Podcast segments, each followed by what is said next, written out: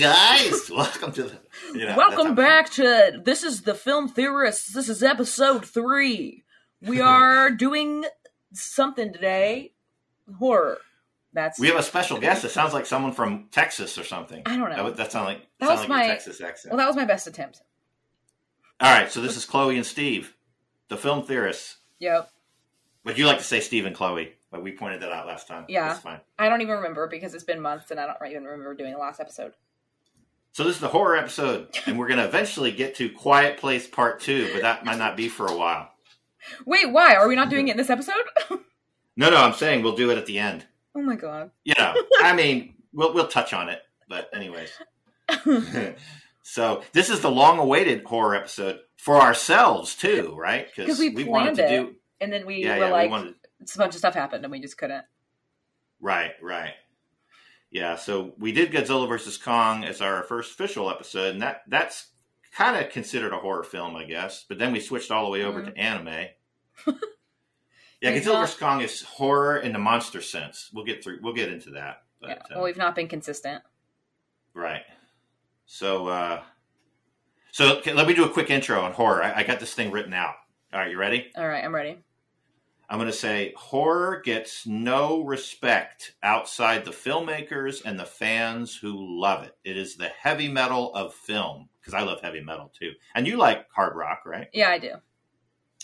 But but but I feel like, you know, in any kind of show, TV show or whatever or, or definitely like the Grammys or any kind of music show Mhm. or anything where music is used, guess what? To pump up the crowd, guess what style of music they use? What? heavy metal, heavy metal, hard rock, whatever, ACDC, Metallica, whenever one of those bands is on any kind of a show, they do all the pop artists and all that. And guess what they close with? The heavy metal band. Because Mhm. why? It's it's like the most you know exciting music there is. And I feel like horror, but doesn't get any respect. Yeah. And I feel like horror is the heavy metal of film. Uh, so I said it's the redheaded stepchild of story genre, yet it, yet it's maybe the most powerful, most intense, and most versatile genre there is. When a horror film is about to be released and fans see those trailers, they will flock to see it. Because most horror films are lower budget, it's almost guaranteed box office success. There, that's my little intro on, on horror. So, so, um, so let's talk about our horror history. So, uh, I mean, I know that you don't have as much history as me because you're younger, but um, Yeah. like, what's what is your or, earliest memories of horror stories, scary stories, movies, or TV shows? I mean, so I always avoided that because I have had like um, anxiety and panic disorder since a wee babby. But Oh, okay. uh, yeah, I, I, always like avoided that kind of thing because Yeah. I, like I didn't even watch the news because it would stress me out. Um, Oh wow. The first horror movie I watched was like I was in high school. Oh wow. Okay, so you're you're late to the game, kind of. Yeah, because I couldn't. But I'm medicated now, so.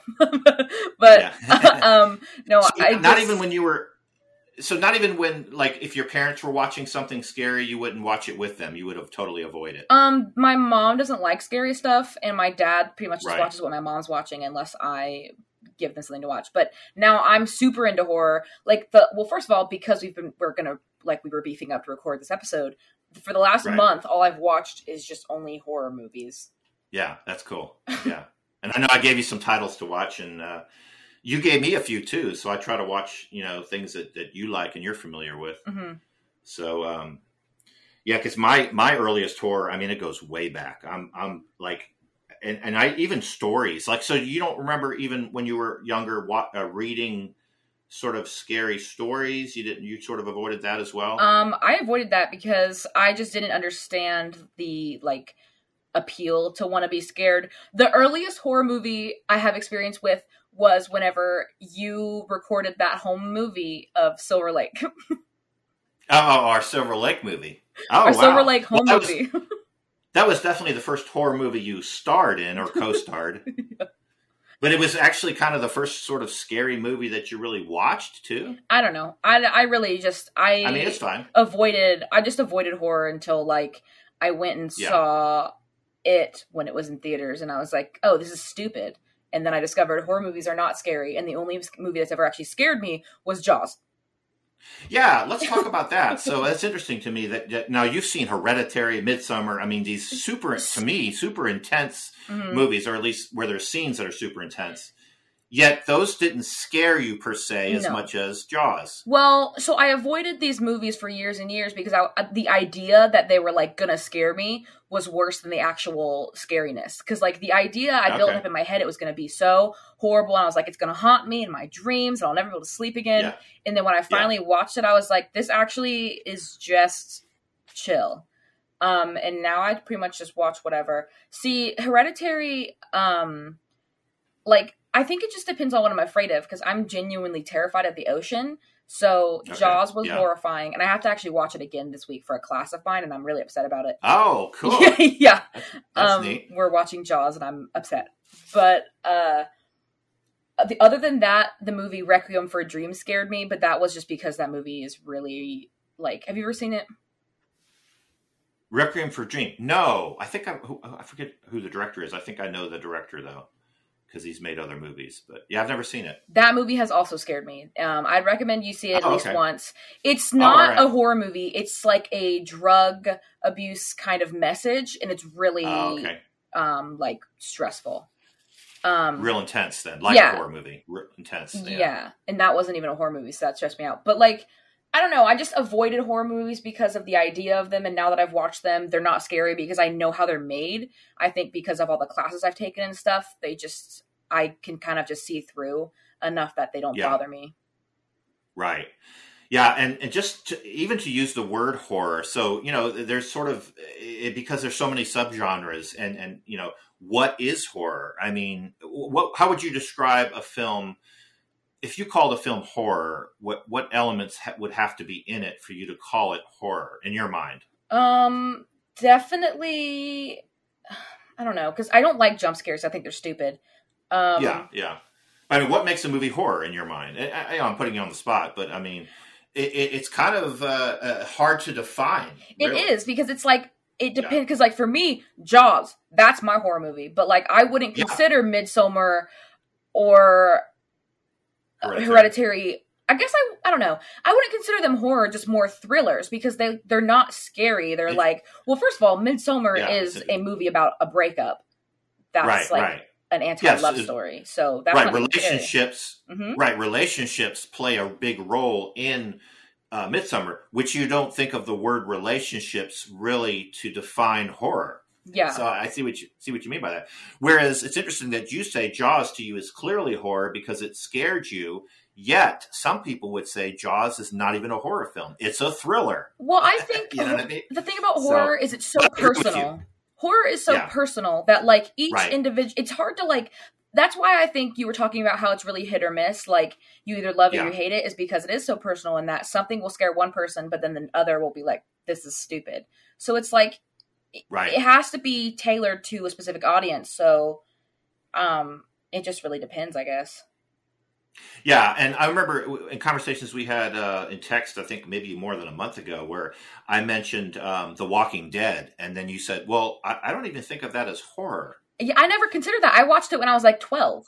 But I can understand you not thinking of it as horror because there's so many things in it that aren't horror, and that's what's so attractive of Walking Dead is that it it has all of the good things that make a good film, you know, story, characters, you know, themes, all that kind of stuff.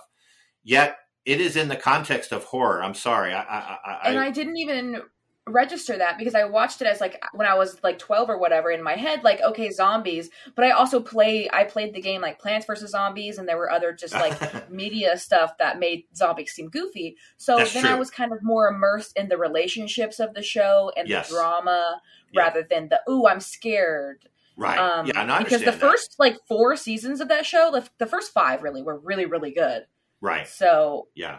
And that's about as far. yeah. Actually, I think I, I don't even think I've gone through season four. I think I did the first three seasons, and then I just I'm not a. I just can't do like twelve seasons of a story. Just Um, I watched season one through. Okay, I watched six, and then like I started seven, but the first episode of season seven made me angry, so I quit watching. yeah. Well, we talked a little bit about your your history, and basically, you didn't really get started really with horror until until high school. Yeah, and uh, that's actually that's pretty true of me, except that I do have memories of things when I was younger. So, um, some of these old shows that were on TV uh, that my dad used to love too, and so I just would watch them with him. Twilight Zone, of course. Now, I'm too too young to even have watched Twilight Zone when it first came out, which was in the '60s. But like in the '70s, it was playing all these reruns. Rod Serling was the inventor of Twilight Zone, and there's a lot of horror elements in Twilight Zone. A lot of scary, scary stuff. You know. Well, beside yeah. that, that theme song triggers my fight or flight response. Oh, I've never watched Twilight Zone. Yes. But whenever that theme song comes on, this the hair on my arms and neck, it just stands up. Yeah, yeah. I hate it. about it. it makes yeah, me yeah. feral. Yeah, that that that right. That music has become iconic with you know something intense and scary. Yeah, and uh, even though there's a lot of sci-fi elements to Twilight Zone, of course, but uh, but so that's some of, one of my earliest shows is Twilight Zone, but of course in reruns. And then Rod Serling also did another show called Night Gallery, that's considered sort of a Twilight Junior, but I love Night Gallery too. In fact, I bought the box set. I have the box set of Twilight Zone every episode, and I have the box set of Night Gallery, which was a wow. show he did like like I think it started in '69 or '70 and then maybe two or three seasons of that uh, of Night Gallery, and uh, and uh, and I remember watching uh, some of the old Godzilla and King Kong movies too when I was a kid, and and those are considered. But those horror. are just goofy. Yeah, they're goofy, and but they're considered a, a, a different kind of horror. So I, I, I, wanted to get into the, the types of horror, but um, I just want to list off some of the things that I remember seeing when I was very young. Like in, in when I was 10, 11 years old, I saw King Kong. 1976 is King Kong when I was mm. 11, and that's you know that that again, it's it's a big monster. But yeah, some people would call it it's more thriller. But um, and then some some shows that I remember, some movies that I remember that were edited versions because I only watched them on TV because I was too young. My parents didn't really take me to the movie theater. It wasn't until you know basically I was a teenager and then was going to the movies myself and of course, yeah. when I when I started driving, my brother and I would drive to the movie theater. So really, it was probably about the same time as you that we really started to go to horror movies and stuff. But um, I remember seeing The Birds. So uh, Alfred Hitchcock in general, other than Psycho, do you? Are there any other movies that you've seen of his? Maybe no, I think I only watched Psycho. Okay, because really, Psycho was kind of his first horror film. I mean, if you if you you know, we tried to talk about the definition of horror, but because it's it was so intense. You know, Psycho is just amazing. We'll, we'll talk about that later, but um, that was kind of his first horror movie. But then the next year, he kind of made what I would call his second horror film, which was called The Birds. you, you, know, The Birds mm-hmm. by reputation. You know, you ever heard of The Birds? Um, I have not. Okay, The Birds is basically a bunch of these black sparrows that uh, uh, eventually descend on a town and um, and it's the seagulls too. There's seagulls involved. There's different kinds of birds in the birds, but basically they attack they attack people and oh. and yeah. And, uh, but I first saw that movie when I was ten or eleven years old on TV, and it was intense. I, I was very scared by it, and um, I've watched the birds recently. And it's still really good. I think it's very well done. Uh, you know, some of the effects again is 1962, I think, or 61. It was 1963. 63. Okay, so it was just a few years after Psycho and uh, uh, but what was interesting about the Birds versus Psycho? So when Hitchcock made Psycho, he actually his intent was to not have any music in it at all. Can you imagine Psycho without its music? that would be so awkward. Well, the shrieking violins, which became so iconic for any horror film, that yeah, they still know, use those now. But Hitchcock, his original intent was, I want to make a movie with no music. I just want to have natural sounds, you know, but I can't imagine that movie without the music. But he, he that would get... be so uncomfortable to watch. Yeah, yeah, it would be weird. I, I can't imagine Psycho without the music. But he did um, the Birds, which was his next film, and he got his wish. So he based the Birds has no music, has no music in it. Yeah, no, no. music. It's just a bunch it, of bird noises. Correct. Yeah, it's bird noises and it's it's dialogue and, and natural natural sounds because there's stuff on the water and you know but but it's an amazing film. So he he did do it very effectively. I thought without music, he made a horror film basically without music. So um, wow, yeah. and the ending of that movie it was real intense. Where the birds basically come into the house. It, it's crazy. It's very well done. I think you should see the birds. I mean, some people kind of they don't like it as much. They're not as big a fan. But, but I love the birds, and that's one of my earliest horror films. And then He also did Vertigo, which is on my watch list of like Yes. I'm, I just looked up all his stuff because I was looking at things. So Vertigo is on my poster of like some of the amazing movies I have to watch or whatever. Yeah, it's That's that's, considered one of his one of his greatest. Some people would call it his greatest film. I, I, I- Yeah, up like it's on the poster of 100 best. Yeah, Dang, it has 100% Metacritic. That's pretty yeah, good. Yeah, yeah, yeah. Uh, well, some people regard Vertigo as the greatest film of all time, regardless of. And how have I not seen it yet? Dang. It's okay. Yeah, I mean, well, Citizen Kane. There's so many older movies that a lot of you know younger people just never get to see because you know they're just not they're not as easily you know you don't they're not on Netflix. You know, uh, a lot of these older movies are not on some of these channels that we or some of these apps that we watch. So, um, but uh, yeah, and then okay, so then in 1981 is when I started to actually go to the movie theater myself with my brother and we saw a ton of horror movies in 1981. Like I say, a ton. It was ended up being just one a month. But in February we That saw. That still seems like a lot. yeah, yeah, yeah. And we uh, let's see, in 81 and 15, we weren't even driving yet, so we were having to walk to the mall. I think sometimes my dad would would my parents would drop us off. And so we did this thing where you know uh, we had payphones. There were no cell phones, right? So we would go see the movie, and then Dad would, he didn't want us to waste a quarter or a dime, even whatever the telephone call was. So he'd say, when you're done with the movie, put your quarter in, use the payphone, put your quarter in, dial the home number, let it ring twice, then hang up. You get your quarter back, and then I'll come and get you. so that, that's how cheap we you were. know what? That's That's, the crap my dad would do. Yeah. My dad would do that kind of stuff now. You know Yeah, yeah. Brent. Oh he yeah, does yeah, that stuff all the time. Yeah, we're both pretty much penny pinchers. Yeah, we look for ways to save money and stuff like that. I mean, that was saving a dime. I think maybe maybe phone calls were a quarter at that point. I don't know, but anyways, yeah, we used to do that. But um, That's hilarious. I didn't Yeah. know that if you rang twice, it would give you your. That's kind of cool. well, no, it's just it's just uh, it, essentially the way payphones worked. If you put your quarter in and you tried to call someone, right, and it, you let it ring twelve times, so it doesn't matter how many times, and no one ever picks up, you can hang up the phone. You get your quarter back.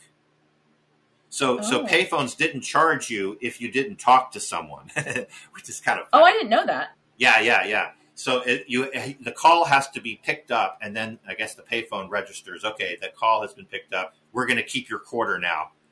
So, so That's interesting. yeah, yeah, You know why I don't know that is because in movies, whenever there's like a character who's like in a hurry and they're rushing to the payphone and they put their quarter in the payphone and they pick it up and no one answers and they slam the phone back down, they immediately just start like running away. So they never actually stop and get their quarter. Yeah. I, I have to think about that. You're probably right because uh, That's why I didn't know that. Yeah, yeah, but there, I'm sure there are old movies where they do get the quarter back, but it just seems pointless. You know, it- That's gonna it- be my study now. I'm gonna have to go watch all the movies with Yeah. and see if Yeah. they go grab their quarter. I mean, that's my memory of it. I, I guess I'm now that you say that, I'm not 100 percent certain, but I'm pretty certain. I know at least two rings you got your quarter back because um, because that was the system. that's what we did. Yeah, that was our system. It was like Morse, Morse code.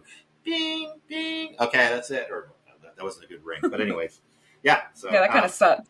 but yeah, we, we saw uh, some of these classic '80s movies, which uh, you know, I mean, the '80s is just an incredible decade. But anyways, I, I, you know, I'm talking too much, but I I did want to list out some of my earlier films that I saw. I got so many other things here, but I'm gonna skip. Okay, well, we have 12 pages of notes. I know. All right, so that was actually page one.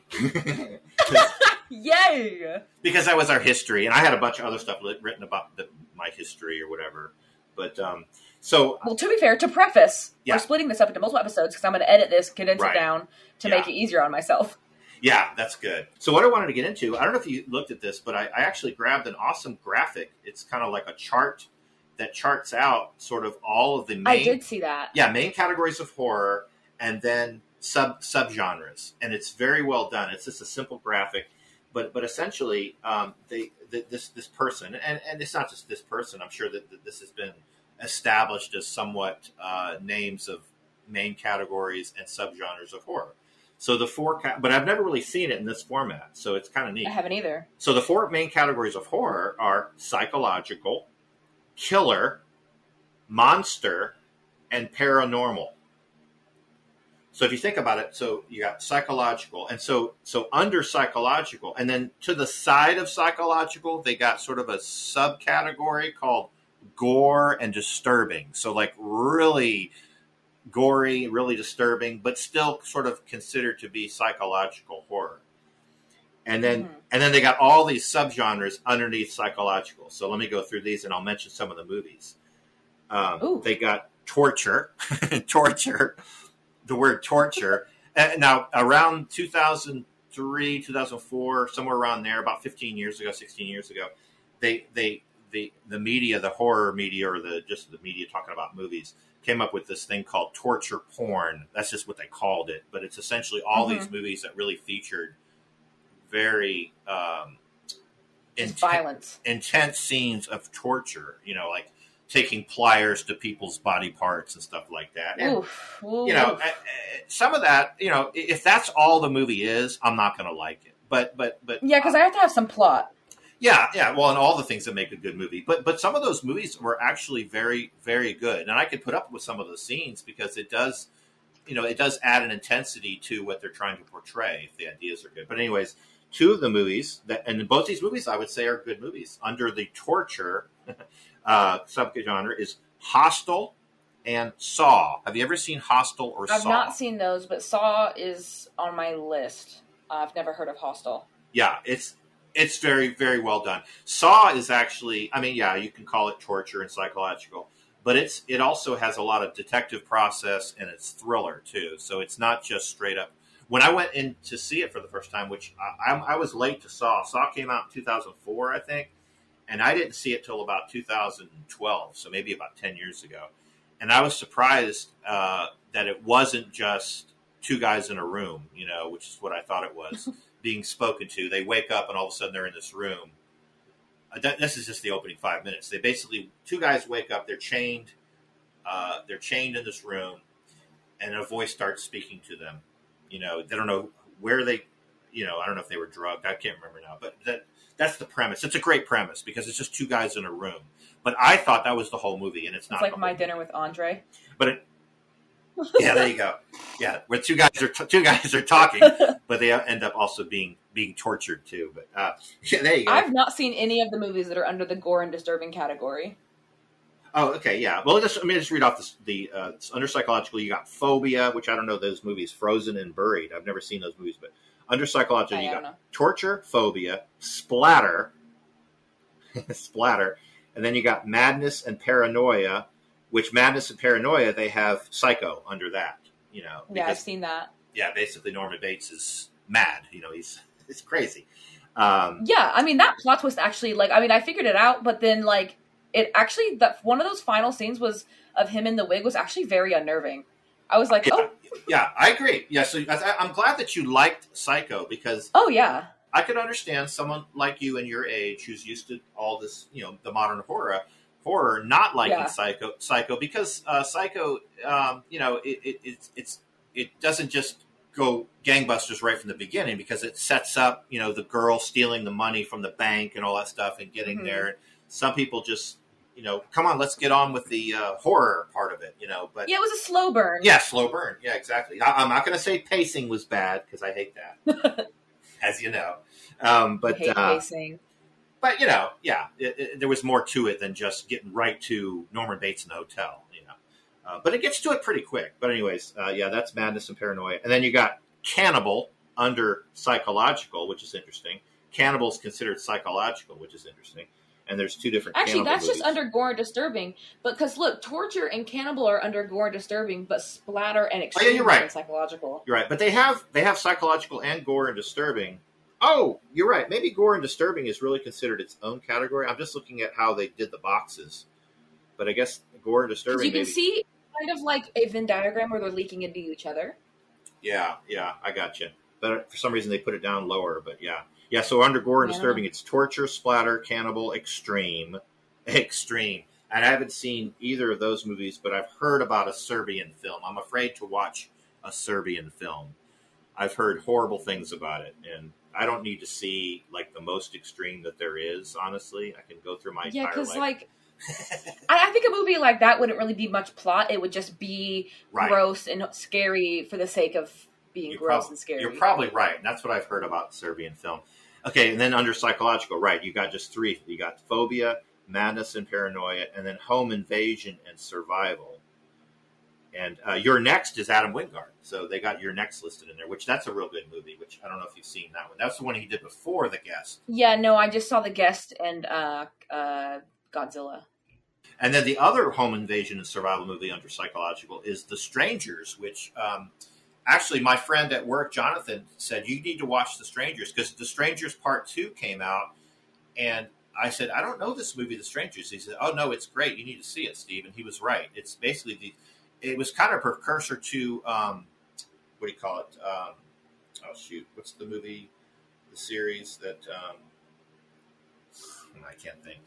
It was a year before what I'm, what I'm thinking of. Uh, anyways, but uh, yeah, the strangers is basically these three, two guys and a girl that basically in, in, in, they're home invaders. They invade different homes, but it's really weird. It's like they're just they act so nonchalant, you know, about it. They wear masks, so it's like this other what's the series where they wear the masks.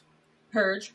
Purge, yeah, yeah. So the Str- the Strangers actually came out about a year before the first Strangers, two thousand eight or two thousand nine. It came out before Purge, and um, when I finally saw the Strangers, I'm like, oh, okay, I see where they got some of the imagery for Purge was from the movie The Strangers because it's similar Okay. kind of kind of mask and stuff. But uh, yeah, so that's psychological. Then under Killer, under the category Killer, you got of course slasher, which everyone knows the subgenre of slasher, right? Slasher movies are so fun. Yeah, and we'll talk about a lot of those and Final Girl Theory and all that stuff. The two slasher ones they have, of course, are Friday the Thirteenth and Halloween. Did you end up finally watching Friday the Thirteenth? Um, I watched like half of it. I'm gonna be honest, I didn't finish it. It was boring. Well, that's fine. That's fine because it's the ending you need to see of Friday the Thirteenth. Yeah, I know. I'll go back to it. I just I started it last night and I was tired and I was like, this is really boring. I watched. I think I only have about thirty minutes left, but I was falling asleep because it was one a.m. Um, but like, I don't know. I thought it was boring. yeah. I, well, I think it's a good movie. I think maybe maybe you were tired to begin with watching. I was tired, but also I just kind of got tired of. Um, I got tired of that. It really was everybody just like is hanging out and then they just get murdered. Like that was the plot. yeah, I mean, I guess we should we should get into talking about Friday the Thirteenth, maybe. But but Friday the Thirteenth basically takes from Halloween and um, essentially Halloween and Psycho in a way. Uh, No, I did like Halloween. Yeah, but I don't want to give that away. So you haven't seen Friday the Thirteenth, do you remember? Do you remember the story of it? How it ends? Or not? What Friday the Thirteenth? Yes, I know you didn't watch it, but do, do you know the, the just by reputation? No, honestly, I do not. Okay, well, I don't even want to give that away. Then I was hoping you'd watch it because I wanted to talk about the ending of that. But there's I definitely know, there's gen- I, there's gender stuff going on. There's mother and son and gender stuff going on. Is all I'm going to say. Uh, okay, in it's just like but- yeah, no, it was boring. it's fine. No, it's fine. It's fine. Yeah, yeah, yeah. the thing about the thing about slasher movies I think is really funny is if slasher movies like based on how they portray sex, it seems like if you're about to have sex, statistically, you'd be more likely to get murdered Correct. because anytime like anytime any of those little campers were about to get freaky, they were just stabbed. They would just get stabbed, and I'm like, okay, Right. this is just happening. It happened like three times. I was like, Right. okay, Yeah, between Halloween and Friday the Thirteenth, they kind of set up those tropes, and then everyone just copied it. Like, it, yeah, in some ways, that's why the slasher genre just became to where it was just they were churning them out, and most of them were bad.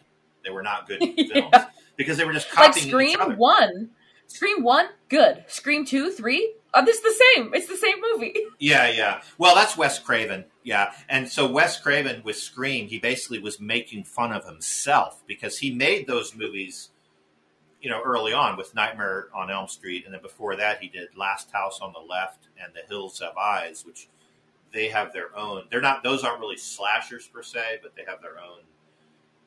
Anyways, we, we, I do love Scream though. I don't know why. Like, I think Ghostface is cool, but like, I just Yeah. think I've seen Yeah. them all. Like, I talk about like I didn't like them. I enjoyed them. I think they're fun to watch, but Yeah. I did get bored because it's like I wanted some variety. Right. Yeah. Yeah. I guess with Scream two and three, he sort of he ends up copying himself. It's still spoofy, but you know he already did it with Scream, so they just weren't as good. Yeah. Um, yeah. But under killer, you got slasher, then you got crime and giallo. So G, the word giallo, G I A L L O, is is the Italian word for yellow. I forget why they use yellow. Oh, I know why. Because it, it, the giallo movies that were made in Italy uh, usually involved a killer where you didn't. It was a mystery. You didn't know who the killer was, and by the end, you were. I, I've seen a couple of them. I can't think of titles, but um, what are the ones they have here? The girl who knew too much and Deep Red. I don't think I've seen either of those, but um, I haven't But- either. But yeah, Crime and Giallo, and that's under Killer, and then you got Bumpkin and Redneck. Bumpkin. I, well, why don't they say Hillbilly and Redneck? I don't Bumpkin. But anyways, I don't know. Have you ever seen? Have you ever seen um, Sling Blade? yes. Oh, that yeah, that's that's Bumpkin and Redneck, but that's not. That's horror. what it's making me think of. Just when you said bumpkin and redneck, I was like, that's pretty much what it comes to mind. Oh, but wait, there is horror. There is some horror. It is in- because it ends. It like it has Exactly. gory moments all Correct. throughout the film. So I would I would consider it kind of a little bit horror. It kind of Yes, leaks I into the genre because it has violence. I totally agree with that. Yeah, yeah, and it's done in such a way. It's done f- totally focused. That's like my on- dad's favorite movie. Yeah, it's what's one of my. It's it's definitely top twenty of all time. I'd say for film. I mean, I have the poster on my wall. Like I, that movie's amazing. Yeah, I mean, maybe definitely top twenty in the last twenty five years. We'll say. Absolutely. Um, yeah, recent. But uh, yeah, you're right. That, uh, but yeah, Bumpkin and Redneck, and then so they have listed in there the Texas Chainsaw Massacre. Which now, did you end up seeing that one? Um, no, it wasn't on the list that you gave me, and Okay, but. I've seen parts of it. Like I've seen clips of it, but no, I've never sat down and watched it. Yeah, that's a movie watched that I'll, I'll just talk about Texas Chainsaw Massacre real quick. That's a movie that's Tobe Hooper. Uh, it's pretty much his first movie. He ended up directing Poltergeist with Steven Spielberg, but a lot of people say Tobe Hooper didn't direct Poltergeist. It was really Spielberg, even though he was the producer. He was on the set, and he just pulled in Tobe Hooper by reputation from directing Texas Chainsaw Massacre. But if you watch Poltergeist, it totally feels like a Spielberg movie more than a Tobe Hooper movie to me. But but uh, Hmm. Texas Chainsaw Massacre actually, I watched it. Uh, it came out in '74. I watched it, I think, in 1983 or four in college, but but not for uh, a college class. It just was playing, you know, in our in the uh, University of Florida theater they had on campus, and I was kind of dis- disappointed because I was expecting it to be. Now I just seen a bunch, whole bunch of slashers in the last couple of years, so I was really expecting it to be to show more than tell, and I was expecting it to be dead serious, you know, scary, and Well, the name sounds. I mean, Texas Yeah. Chainsaw Massacre. right, That sounds pretty rough. yeah, but it's it's very cheaply made, but but um, it's it's more comic, and it uh, it's almost unintentionally comic. I, I Oh. think there there is some intentional comic stuff uh, in it. You, you should see it. I have play. It's on my watch list, but I'll get to it eventually. Yeah, read people talking about oh, the, one of the scariest movies of all time is Texas Chainsaw Massacre. It, it's not scary to me. Goofy. Yeah, it's more goofy. Like there's scenes in it where okay, I'll just tell you. There's one scene where it's a grandpa in a wheelchair, and th- this family was a slaughterhouse family. You know, they they, they killed you know Yeah, cattle, but they ended up also I think I've seen this clip. Yeah, where they put the hammer in his hand and they have the girl tied to a chair and they go, "Grandpa does it the best." Grandpa, come on, Grandpa, and they put the hammer in his chair, and it's it's a long scene. And they keep putting the hammer in his in his hand, and he sort of tries to use the hammer, but he just kind of leans his hand forward, and the hammer keeps falling out. I mean, to me, that that was definitely supposed to be supposed to be funny on purpose, but some people talk about that scene like it's the most terrifying scene they've ever seen in a horror movie, and I'm like, no, it's not that scary. I- It, it's a good movie. I like it, but it, it- I don't like it because it's a terrifying movie. I like it because of the mixture of elements. It's weird, you know. There's weird characters in it. You know that this family is really strange, which makes it more comic, almost like like Midsommar in a way. You know, Midsommar, very scary in, in elements, but also weird. You know, and and and comedy, just bizarre stuff. You know, that's so. Um, Yeah. and then The Hills Have Eyes, which was actually the second movie done by Wes Craven, who did Scream and it, it did Nightmare on Elm Street. Hills Have Eyes is is rednecks, but but in the desert, which is really weird. You don't think of red, rednecks being in the desert, but that's essentially Uh, no, I do not. yeah, yeah. So they it, it, this fam this normal family goes out and their I guess their motorhome breaks down. and They end up having to stay and figure out how to fix their motorhome, and then these weird rednecks from the desert come and get them basically. Uh, that was pretty well done though. Hills Have Eyes, and then Neo Monsters, Neo Monsters. That's weird. Under Killer, Pumpkinhead, and Feast, which I've never seen, and then Under Killer. No, you're you're looking in the wrong category because that that's the monster genre. It goes green. Oh, oh, I see what you're saying. You're right. I'm not following it. They they got crossover. There's not. Oh, you're right. Well, because it, it it's not linear. It's going. Oh, as you yes. see the lines. you know, I, yeah. pr- I printed this in black and white, so it's harder to see. oh, I'm looking at it on my computer. Oh yeah, I'm looking at it on paper. So you, you're you're correct. Yeah, under Killer, you got Slasher, Crime and Giallo, Bumpkin and Redneck, and then that's pretty much it. And then Well, there's not many just like killers because there's like there's Michael Myers and there's Jason and like there's those. that's considered slashers. Yeah. I will say though, you you mentioned um Friday or no, you mentioned Nightmare on Elm Street, and I will say that I did love that one.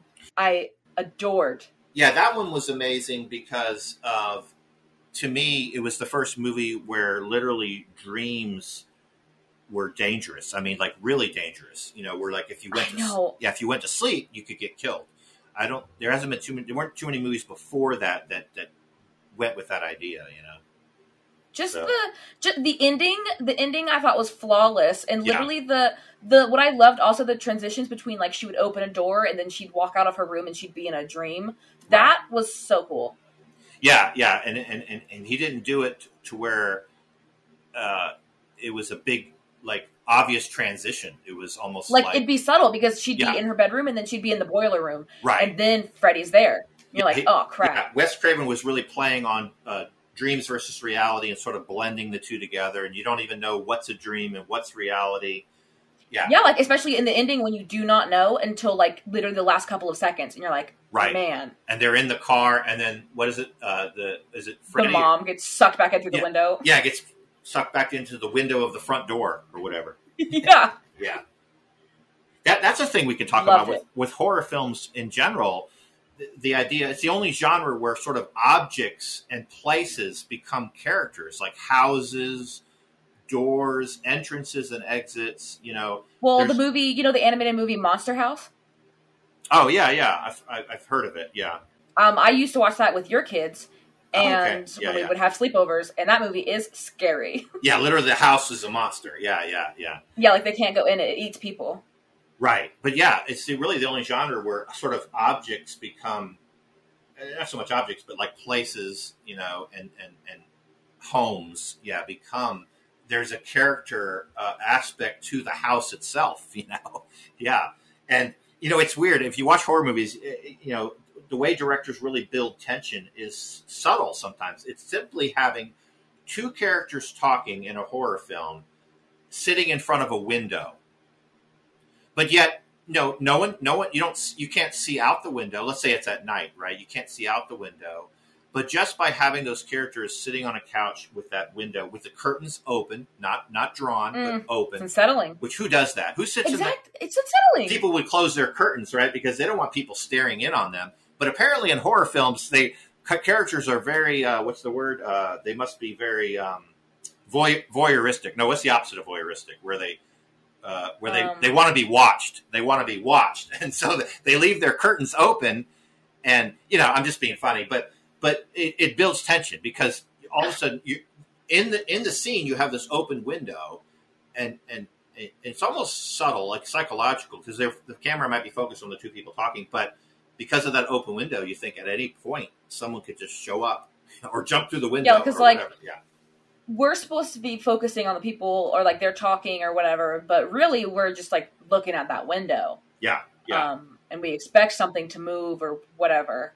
Right, and there's so many scenes where the door, the doorway itself, or, or sorry, a door, a closed door, becomes a character in a way. It's like, it's like, you know, uh, that something's going to happen with that door. You know, like uh, you know, hands closing on a doorknob, right, and then and then a door opening, and then going into another room. It's all scary. it can all be scary. Yeah, like when a door a door closes, a door closing is a normal thing. A door closing in a horror movie, right. now that's scary. right like you're trapped like you know the, the director is saying okay these characters are now trapped you know you know yeah doors become uh, uh, maybe not so much a character as opposed to sort of just an It really not element. characters, but it really personifies. It really personifies inanimate objects right and yeah makes you fear exactly them. yeah yeah yeah yeah. So, um, but let me get back to the list here. So, yeah, so you're right. Monster. So, killer was kind of a short category, and then monster is sort of real big because under monster you got zombies. and There's so many things. bunch of zombies, undead, virus zombies, and then you got vampire, of course, werewolf. That goes back to some of the classic uh, works of literature because a lot of these horror stories date back to, well, some of them date back as far hundreds or even thousands of years, folk tales and Like, yeah. religious, you know, religious literature and stuff. And then you got Frankenstein, written by Mary Shelley, a girl. A girl wrote Frankenstein, um, and awesome. yeah. So you know, I mean, women women have been creating these awesome uh, sort of uh, horror stories for a long time, but yet they, it seems like with Hollywood they don't get as much recognition. You know, but there's a few out there. Yeah. but yeah, Mary Shelley, she created Frankenstein. You know, I think it's kind of as a dare. Like uh, there was a group of writers that got together and said, "Okay, who can write the scariest story?" And she basically wrote Frankenstein, and I, I think she won the bet or whatever, you know, whatever bet they were making. That's that's what I remember. As she should. Yeah.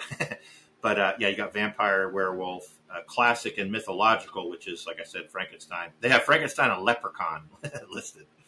You, you ever see Leprechaun, the horror movie Leprechaun? no. Yeah, it's pretty funny. There's a series of films, but it's, it's just this little green guy that says, "Give me your gold, give me the gold." But but apparently he can kill people. I don't even remember it. But what I do remember about Oh Leprechaun, I've never heard of that. That's insane. I remember one thing about Leprechaun though. It was the debut of a actress who ended up being famous on TV, and then she made several movies, and she's considered a model now, and she was married to Brad Pitt for a while. You know what I'm talking about? What? And she was in the TV Um, show Friends. She was in the TV show Friends. Jennifer Are you for real? Jennifer Are you for real? Yes, Jennifer Aniston's debut film was a horror movie in 1993, I think it was, or 92, 93, called Leprechaun. No. Jennifer Aniston. Yes. Are you kidding? Yeah, she does not bring it up in interviews at all. You know, she she, she basically pretends like it, it doesn't exist. But uh, I'm googling this. Shut up! It's real. That was her It's real. debut. Jennifer Aniston's you- first film was Leprechaun. Yeah, Why? it's pretty it's pretty funny. And It she's has twenty-seven percent Rotten She's good Tomatoes. in the film. I mean, you can tell she's a good actress. She's actually good in the film, which is why they cast her. Of course, she's That's she's interesting. pretty, pretty, and all that stuff. But she's a good actress. Yeah, I have like, talk. I have discussions a lot about how Jennifer Aniston does not have range because I've only ever seen her in rom coms. But now I know she can act in horror movies Right, because yeah, you she's in that. the movie Leprechaun, which has twenty seven percent Rotten Tomatoes and four point eight out of ten IMDb. Yeah. Wait, okay. yeah. Wait, okay. Dan O'Grady steals a hundred gold coins from a leprechaun while on go. vacation in Ireland. The leprechaun follows him home, but Dan Yeah. locks the murderous leprechaun in a crate held at bay by the four leaf clover. Ten years later, J.D. Redding and his daughter, Tori, rent Grady's property for the summer. When their new neighbors accidentally release the leprechaun, he goes on a murderous rampage to reclaim his gold. I'm watching this. I'm, I, I'm gonna watch this. I saw it in the theater, and you know, horror comedy. It's basically horror comedy. You know, it, it, it's kind of hit or miss for me, and I, I remember sort of liking it, but uh, maybe maybe now that more time has passed, some of these movies that I, I, I thought were okay, as time passes and I look back on them and I watch them again, I actually like them more. So, um, yeah, that might be one that I might like more. You know, now that you're excited about it, it ma- makes me want to watch it again. But uh, I mean, that sounds insane, like a fever dream. yeah. so under monster, then uh, after classic and mythological, which is Frankenstein and Leprechaun, then you got giant monsters. See, that's what Godzilla. well, it'd be Godzilla and King Kong too, but uh, they also list Cloverfield, which is uh, J.J. Abrams' uh, hand. I've not seen, but I've you've talked to me about before. Yeah, it's sci-fi horror, but uh, yeah. hmm And then you got Devil, and, and but plus also Cloverfield is like Blair Witch Project, which we'll talk about later. But uh, it's you know considered found footage, you know, because it's all done with handheld cameras or whatever. So, um, and then you got Devil and Demon and Hell. They just list Devil and Demon and Hell. Which you need to follow the lines on your paper because Devil and Demon in Hell is in paranormal, but slightly in monster. You're right. If you follow your line after giant monsters, it would take you to neo monsters. I'm sorry. You're right. I'm, I'm not. I'm not going vertical. Yeah, I need to go. I don't know if you know how to read, dude. No, I'm just going right to left, and I'm. I'm yeah, like again because You can't do that for this type of chart. I know gotta follow the line. Well, you go you go vertical and and across too. Yeah, you're right. Uh, so I, I, keep, I keep going to the right. So classic and mythological monster, and then giant monsters, and that's it, right? And then sci-fi and aliens. That's under paranormal. No, sci-fi and aliens is under uh, is under monster? monster, and then there's there's neo monster over here to the left. Animals and nature and small creatures. There you go. Yeah, yeah. Okay. so Small. neo monster is Pumpkinhead and Feast. I've never seen. Yeah, there you go. Animals and nature, Jaws and the birds. Yeah, we talked about the birds. So scared of Jaws. And then now, small creatures. Gremlins is one of my all-time favorite movies. I love Gremlins. Yeah, and I guess you like Gremlins more than me then because I like it, but it's it's a little um to me it's it's I guess it's not as scary as what I was hoping. It's it's no, it's not scary. it's horror comedy. but yeah. Gizmo's so cute. Gizmo's so cute and so sweet. I love the build up. So I, I saw Gremlins in the theater and I and I had already known I would love to see it in the theater. Yeah, Joe Dante, who directed Gremlins, he did The Howling, which was a much more intense, uh, scary uh, horror film. Although it did have comic elements, but The Howling was his werewolf movie that he did before Gremlins, and then he Oh. did a couple other things before that. Um, but yeah, Gremlins, he became a superstar because that movie was like, I don't know, a huge box office. I mean, it, it was probably his I mean, I film. loved it. Yeah, I mean, I liked it. I watched it- the yeah. second one. I did watch the second one recently because I did not know there was a second one for years and years. I Oh, talked yeah. to you about this when I was down there for Christmas or, or graduation or whatever I was down there. I don't remember. But um, and then I watched it, but I hated it because they dropped because Gremlins has a horror aspect, Right. um, just slightly. But in the second one, it, Looney Tunes or whatever bought it, and then they dropped the horror aspect, and it was only a comedy. oh, okay. Um, and then it was actually just really terrible because it was like they even had gremlins, like they had a prostitute gremlin that was like making Oh, kissy I- faces at men. And I was can't like, what's that. going on right now? That's funny. So they just went way over the top with the comedy. Then you're saying Gremlins. yeah, and it was Yeah. just bad. Okay. then so last bad. category is paranormal, which I'll just read it vertically. Right, Ghost and Spirits, which is Pol- Poltergeist and The Grudge. Did you see Poltergeist or The Grudge? Either of those? Um, I've never heard of The Grudge, and I'm scared of Poltergeist, so Yep. no. Poltergeist is very well done. Yeah. I know, Um, but it looks like it's gonna actually be scary for again, directed by Tobe Hooper, which, uh, but I would say Spielberg probably helped in the direction. That's the the rumor, you know. Um, Mhm. And then Haunted House Paranormal, which Amy, Amy What's that one movie that was that Disney ride? Yeah, not. Uh, I think in a previous podcast episode, I said ha- haunted house, but it it's really haunted mansion is what I should have said. That's that's the name of the movie. I think it is called Haunted Mansion. yes, with Eddie Murphy. I don't think I ever saw it. yeah, uh, yeah, yeah. You should. It's really funny. Well, I haven't Okay. seen it since I was like seven, so Yeah, I really don't yeah. remember. But I remember the ride being really fun. yeah, that was. I made that comment. I think maybe in our very first episode where I said there were movies based on rides, and that was one of them. I guess there really aren't that many. How do you how do you remember that stuff? I, Well, I I just see. I edit the episodes, so I have to listen to it a lot, and I still don't even know. yeah, I I listen to each episode at least a couple times. So yeah, I guess I'm a Once I upload it, I'm a narcissist. I guess I'm just being funny. I guess because once I upload it, I do not go back to them. Like Yeah. once I'm uploaded, I have not listened to it since because gross. um, so haunted house, and then possession films, which The Exorcist and The Rite, Oh, which. I never saw. The Rite, yeah, we'll talk about The Exorcist. Yeah, but we'll, we'll wait on that one. Uh, the, the- okay, now I'm reading The Right, right down vertically. Devil yeah. Next Demon is uh, Devil, Demon, and and Hell. which The Evil Dead and The Beyond. I don't think I ever saw The Beyond, but The Evil Dead is is uh, a classic, and you haven't seen The Evil Dead though, right? No, it, um, I've heard of it though. It's way over the top. Yeah, it's uh, it's it's a little bit comic, but it's more serious. Whereas Evil Dead Two, again, like Gremlins Two, Evil Dead Two is definitely more comic. Although it's also crazy, violent. It's a lot of body horror. Evil Dead has a lot of body horror horror in it, and uh, lots of vomiting and uh, lots of blood, and you know, and and lots of like weird evil spirits with like strange voices and stuff. It's it's it's well done though. That's a Sam Raimi. So Evil Dead was directed by Sam Raimi, who went on to actually make the Tobey Maguire Spider-Man movies, if you can believe that. My goodness. So he co- totally changed genres, but then he went back to horror with uh, Sam Raimi made um uh, Drag Me to Hell, which that's a really good horror film. Drag Me to Hell. I've never even heard of That's that. That's a great title. Drag Me to Hell. yeah.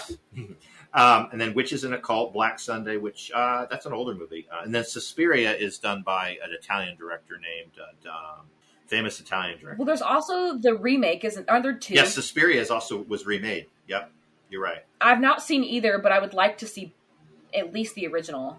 Yeah, well, the remake's really good. Yeah. Um, shoot, what's that guy's name? Uh, anyways, I, I have it in my other pages. But and then sci-fi and aliens. That's under paranormal or monster. I can't see. We already did sci-fi and aliens because that's the thing. That's and- under monster. Or no, That's yes, under- monster. The Thing that's and the A- thing and alien. alien. Yeah, that that that gray bar kind of blocks it, so I had to handwrite it so I know what that's saying. The thing and alien, which you didn't, you haven't, you saw alien, but you didn't see the thing. You said right.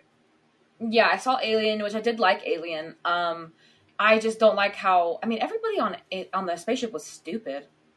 Oh, is that what you would say? Yeah. Well, they were arguing a lot about. It was one of the first sort of movies that that one of the themes was big in a sci-fi horror movie or a sci-fi movie. Big corporates, you know, uh, you know that was Yeah. one of the themes that they're just all about money and all this kind of stuff. Yeah. They just So- could not stop arguing. Right. But then uh, Sigourney Weaver, you know, that's was kind of her debut. Yeah. She- I don't know if she, She was did her. really well. I don't know if it was her first film, but um, it was I don't know, but she did of her- amazing. Yeah, and she was great. That ending was just so amazing when she gets sent off, being set off herself with the pod, but then the, al- Chills. the alien was with her. I you know that was crazy. right. Um, the uh, okay, the last topic, paranormal, supernatural power. Oh, there you go. So under that is The Shining and Carrie. Carrie. Yeah, both great films. I think. No, you, you- Both love. You, you agree, right? Yeah, you like Carrie. That's good. Carrie was so weird, but I liked it. I did not watch the remake with Chloe. There's that, you know, they remade it with Chloe Grace Moretz, I think her name is. Twi- There's been two remakes of it. I think. Really? yeah. Chloe so Grace I've only seen the and then original. someone else made one. They, yeah, they rebooted it twice. The original's the best. Interesting. The original's the best. Um, I saw the original. The the actress um Uh, did very well. yeah, what's her name? Uh, uh, uh shoot. I don't Uh, know, Um, oh man, but she was able to play a really weirdo weird, girl, right? like super weird, creepy, really really well. And The Shining, I love, but I hate Stanley Kubrick. oh yeah, yeah, yeah. So The Shining, that is a true. horrible person. He's Yeah. a horrible person. yeah, yeah. He treats his actor, actors like horribly. Yeah, because he wants to Like get he literally abused uh, Right. Shelley Duvall. Shelley Duvall. Yeah, but you you gotta respect him and his talent. But like, what an asshole! yeah, yeah. You see that in the you, so you watch those doc- same documentaries that I watched about about that movie, right? Yeah, Oh God, he's the worst. Yeah, yeah, and that is a movie that universally is loved, but but but Stanley Kubrick isn't necessarily universally loved for all of his other movies. Like mo- like you said, you, you couldn't stand Clockwork Orange, you couldn't stand uh, 2000, Ugh. 2001: A Space Odyssey, right? Hey, I hate those movies. Yeah. I hate those movies. Yeah, and I, I love them, but uh, I can understand No. I can understand people hating them. Yeah, it's it's it's different. Yeah, We should do an episode where I need to rewatch. There's a friend of mine who's never seen It Follows, and I would really Oh. want her to see it because um, I hate that movie. Right, and I think right. that we should do a little mini episode on It Follows, just that way I can crap on it. yeah, yeah, yeah. Because I will never stop talking about how awful that movie is. I wanted to whip through. I, so I got history of horror in cinema. Oh man, this is going to take forever, but maybe I can whip through this. And we'll, just, Oh we'll we'll just do what we did. We'll sort of talk as as I go through this. So, um, what I want to say about horror in general and cinema is that uh, some people they're sort of missing out on um, when when cameras and video and you know motion pictures were first invented. Some of these very early filmmakers, and most of the films were really short in the beginning, like twelve minutes long. I mean, they, they were just Mhm. making really short films. And I guess you in my to- in my classes I'm in right Yep. now, we're currently only working in short film era stuff right now, oh, okay, and yeah. um, so far they've been pretty short. Are Um, you talking like way we're, also only we're talking about like I've only been focusing. Our classes are only listening to silent films right now, and it's kind of oh, great. Yeah, yeah, Yeah. yeah. Most, I'm getting a little bit sick of it, but Okay. you gotta do what you gotta do. Oh, let's talk about silent films in general. So let, us talk about that. I'll just go right to that. So, so you know, a lot of people, a lot of people uh, have a hard time even watching black and white films, like you know, older films. Of course, there's newer movies made in black and white, but I yeah, guess Frances Ha, Nebraska, those were black and white, and I love those movies. the Lighthouse, yeah, Oh yes, yeah, which was uh, uh, what's his name, Robert Eggers' second movie. But, but you know, people who complain about you know black and white, but then they say, oh, and then I say, well, how about a black and white film that's silent? They're like, no way, I couldn't watch a silent film. First of all, most silent films aren't that long; like they're just over an hour, maybe an hour and ten minutes. Like, but anyways, let me let me say this to those people that say, I, I, "There's no way I could watch a silent film." Guess what? Any just about any movie that you see, for the most part, I don't care what it is, has aspects of a silent film. In other words, there you're now it's not the whole movie, but you know, like A Quiet Place is a great example. Which will there's long stretches of A Quiet Place and A Quiet Place Part Two that's essentially a silent film. Now, now it's not silent in the sense that there's not some sound and there's not some music. Yeah, because you can hear breathing and footsteps and all that nonsense. But Right. generally, that movie was very difficult to, to watch in a theater because people were eating popcorn. Yeah, but it's not just that movie. I'm making a general statement about any film. So any Yeah. film where, and sometimes these are the most intense scenes in a movie where you've got one character. Let's say they're by themselves. That's a good example. A character that com- comes into a house. They're by themselves. They go into this room. They're looking for something. I'm just making this up. They're looking for something, you know, and you're following like, what are they looking for, you know? And then they go, and they open a drawer, and then they they get a, I don't know, a, a pair of scissors out, and then you know, the camera's following them the whole time, or there might be some edits and cuts. There's no dialogue. There may not even be any music, but you're intensely watching this character do all these things. You know, this person on the screen. You know, and sometimes these scenes could last five, six, eight, ten minutes long. You know, or or longer with no dialogue. Yeah. Guess what? You're watching a silent film. That's what I would say. At least Honestly. that that aspect. So, you know, I'm trying to expand our audience's mind a little bit. People that say, "There's no way I could watch a silent film." Well, guess what? You watch aspects of a silent film in almost every movie you watch, because there's not dialogue happening constantly. There, a lot of times, there's characters just doing things, you know, and and the director has to capture that, and they can capture it in all different kinds of ways. You know, silent films get back to sort of the essence of what a motion picture was, because a motion picture wasn't about sound in the beginning. It wasn't about that. Like when you're looking at a photograph, It was about the it was about the storytelling. exactly. When you're looking at a photograph, you're, you're, there's no sound coming out of that photograph. You're just looking at the photograph. You're looking at the images, you know, how it was composed.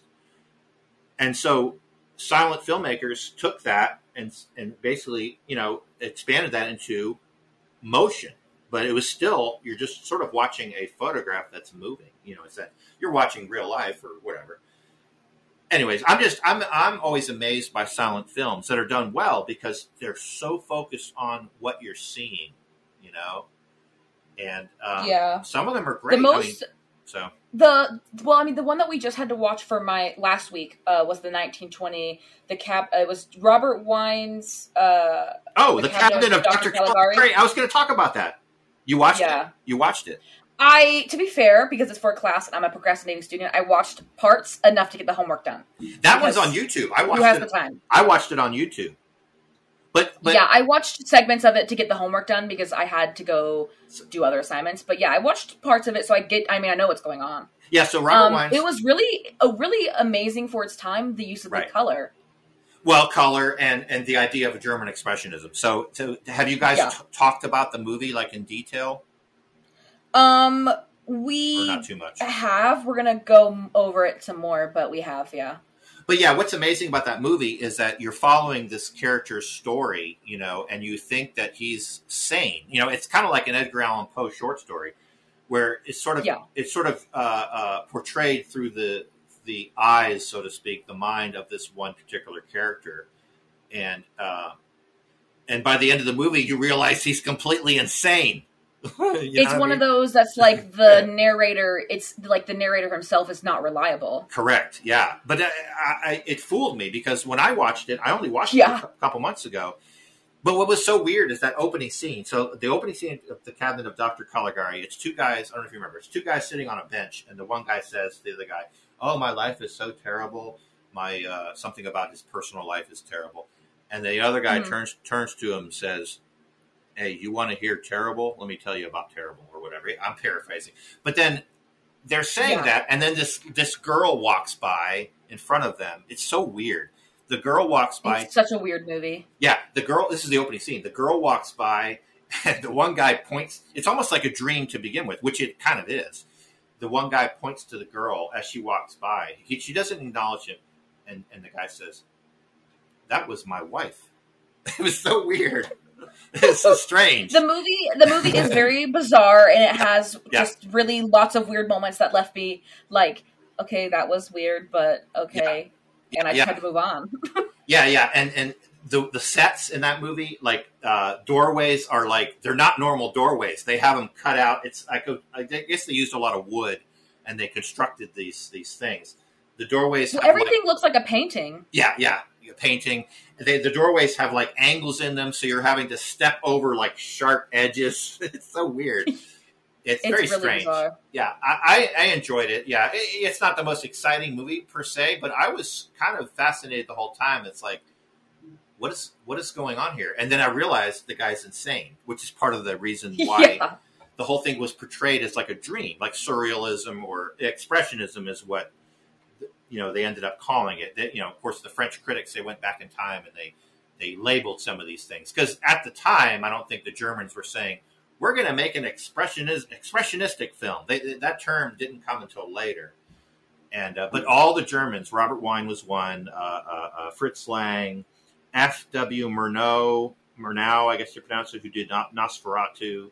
Those were 3 three, and they all kind of had a similar uh, style of getting into the minds of characters. Like, so what you were seeing, you thought you were seeing reality, but you really weren't. You were seeing this imagined reality coming from the mind of a character, you know. And so early on, these these filmmakers realized the power of film, the power that uh, we can we can show things on the screen that you think are real, but they're not. They're actually in the minds of people. And that, to me, that was amazing that they thought so deeply about motion pictures right from the beginning, almost. You know. So, Yeah. Um, did, did, in, any of your classes, did you ever see the movie A Trip to the Moon from 1902? That's on YouTube too, I think. I think I watched it. No, we have not. Yeah, Trip Trip to the Moon is an 18 minute. It's a sci. It's the I would call it this very first sci-fi horror film, and Oh. uh, it's basically these these scientists getting in it. But it's all done. It's almost like you're watching a play because the sets are constructed. There's not a lot of depth. Like everything is done foreground. Like everything's done foreground. There's not a lot of things going on in the background, so to speak. So Mhm. it's it, you know I think when motion pictures first started, we, we couldn't really think in terms of the medium so much. So we were used to theater, which was done on a stage. So a lot of these early silent films, especially, they basically just constructed sets like you would do a play, and then they filmed the play, so to speak. You know? Yeah, they also acted as they did in plays too, because Yeah. they made sure to make them very, very, very over the top expressive. Yeah, exactly. Um, which they had to then they toned it down later on when they figured out they don't got to do that. Right, exactly. But, But, it's, it's kind of neat yeah. because it's its own art form, acting in that way, like over expressing yourself and and uh, put using white makeup. They used a lot of white makeup, so when the light hit your face, Yeah. it was really super bright, you know.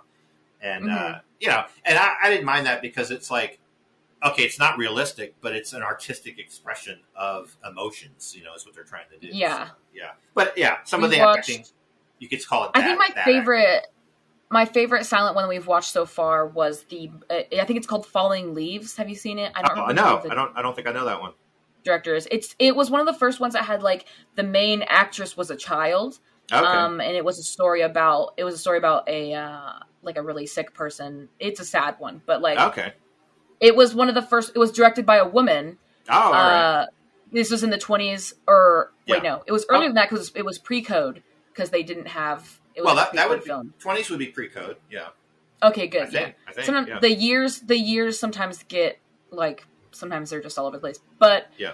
um, that one was cool because it was the first movie to use like filters to change the colors of scenes. Oh, okay. So it's called Falling Yeah. Leaves. Yeah, I'll have to look that up because a lot of these are just on YouTube. People just put them out on YouTube, and I guess they're sold. They don't. they don't care. They leave, the YouTube doesn't care. They just leave them out there. Um, yeah. Falling Leaves. Uh, the director is a woman, so that was really cool. That's cool. And This is a feminist. It's a feminist film class. Is what I'm taking. oh, okay, cool, excellent. Oh, good. Then you, you'll you'll probably learn about Laura Mulvey and uh, Carol Clover. I we have. okay, we have cool, been learning cool. about them, yeah. yeah, they're It's both super awesome. cool. Yeah, so we'll talk about them later. But I was going to say, actually, in the 1890s, the the the brothers August and Louis Lumiere, which you know, Ooh. Lumiere is the is the candle in uh, Beauty and the Beast. I was about to say. I was like, that's where they got Beauty the and the name Beast, from. Yeah, Lumiere, because that's the brothers. That's cool. They made this short film called uh, "Arrival of a Train." It was like 50, 50 seconds long, but all, all it was was oh, they basically put the camera on a stand right next to train tracks and they rolled film and then the cam the camera just filmed the train coming in but it, it, it you know from being small to being huge you know and so now it's just a rumor, but they they kind of played it up to where they said that uh, audiences that went in to watch this this movie, and most most movie theaters were very tiny, I think back then. I don't think they were real big, you know. Um, and they called them views, not films. They called them views, V I E U W S. It's weird, views. Arrival of a Train frightened audiences so much that some of them, as the train was getting closer to the screen, to the camera, they got up out of their seats, seats screaming, and they started trying to run out of the room. Um, you know? you know? what's insane is because my teacher told us that same story. Yeah, she was telling. She told us the same story about how when the train would get close to the closer to the screen, people would start getting really uncomfortable and they would right. run for the doors. They were like, "That thing's about to come through the screen." They believe that. Right, and to us, that seems, that seems ridiculous because we're so used to film, you know. Yeah. But if you think about it, if you can put your your play your mind in the place of someone in the early 1900s or 1890s who, for the first time maybe ever, is seeing because there was no TV. TV wasn't going to happen until about 40 years later. You know, uh, watching objects moving at you on a big screen, it, it would be frightening. You know, so I can I can um, I relate to that. You know yeah. I, mean? I like to think about stuff like that a lot. I yeah. put my mind in a place of like, if I could time travel and go back and give a Puritan boy pop rocks, I would because I think it would kill him. pop and soda, pop rocks and soda. Oh my god, he would just die. He just wouldn't be like a pure little Puritan boy. I yeah. think about that a lot. But yeah, um, yeah. our teacher did tell us that and how like the first couple of like times people came into the theater, it was very traumatizing. Right. Yeah, and, and, that gets back to our horror discussion that the idea of you know these moving mo- these moving images being scary. You know, so a lot of these filmmakers. I mean, the the the uh, Arrival of a Train wasn't really meant to be a horror film. It was sort of, I guess, meant to be sort of an exciting movie because you're watching a train coming at you. But for some people, it was a horror film because it was frightening. You know. Well, they thought they, so, they thought they were about to get hit by a train. exactly. Yeah, and um, so that's we talked a lot about the silent era. I'll skip some of this stuff, but then you got the 30s and the 40s, right? So 1930s and 40s. So, have you seen any of the old Universal Pictures uh, movies? You know, Universal monsters, so to speak. Um, uh, Dracula, Frankenstein, Mummy, Invisible Man. Well, of course, they made they remade the Invisible Man, which right we talked. Yeah, I've seen the remake of the Invisible Man, and yeah. I've seen King Kong, the original King Kong. I yeah. watched, I watched it, and I was like, wow, that was really something. Yeah, yeah, yeah. and I just list out some of these because you know in the 30s and 40s it became real popular the the uh, all the the um, Frankenstein, all the the monsters that were based on old novels from you know hundred years or more before. They started to make movies of, of these. They actually made a few in the twenties, silent movies. They did some silent ones, and then they sort of remade some of them, you know, in the thirties.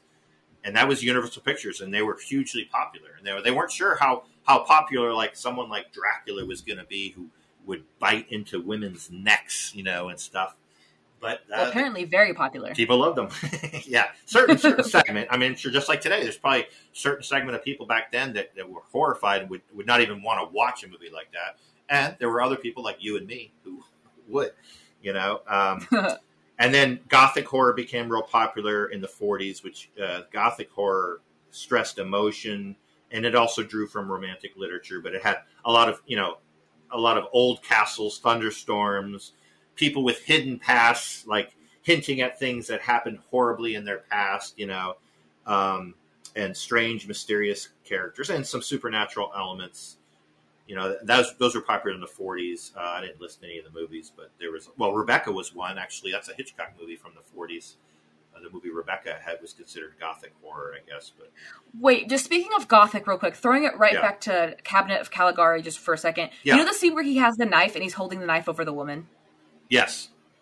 That scene is the most gothic looking scene I've like ever seen in my entire life. Okay, yeah, yeah, yeah, yeah. Well, the the shadows and the painting, right, and the size of the knife and the contrast, like the light shining off of it, and she's laying in this flowing like robe that's right. very, very like vampire gothic. Like that, that scene, I was like, wow. Yeah, uh, yeah, yeah. Wow. yeah, it was all about you know because there weren't any, there wasn't any audible dialogue, so it was all about. Uh, getting the most out of a visual, you know. And so they they played around with shadows and all that kind of stuff back then. Yeah, and for to, to that's really... the most gothic thing I've ever seen. Just you just mentioned right. gothic, I was like that. Yeah. That's the most gothic scene I've ever laid eyes on. Right. Yeah. No, I agree. yeah. Um, and then of course you had actors like Boris Karloff, Bela Lugosi, Lon Chaney Jr. Bela Lugosi was famous for playing Dracula. Uh, Boris Karloff, I guess, did uh, Frankenstein and stuff. And, and some of these actors did multiple roles. You know, they did multiple films playing different things. Um, and then you okay, let's move to the 1950s. So the 1950s was a, a huge boom in sci-fi, sci-fi and sci-fi horror. Part of it was because you know World War II had just ended, and yet the idea of a nuclear, you know, we talked about that in the Godzilla versus Kong. The idea of Godzilla kind of came out of World War II and, and radiation, and so the American filmmakers played on a lot of that, the fear of, of potential war again, and the fear of flying saucers and, and aliens and extraterrestrials, right? So hmm lots of sightings back then. So all these movies came out. Some of them pretty had pretty hilarious names. Like I list a lot of them. I don't know how many of these you've seen, but uh, the day the Earth stood still. These are some classic ones. The day the Earth stood still. Forbidden Planet. Uh, the Thing from Another World.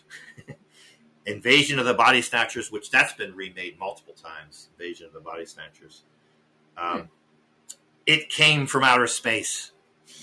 These are pretty dramatic. Yeah, and then Earth versus the flying saucers. oh my god.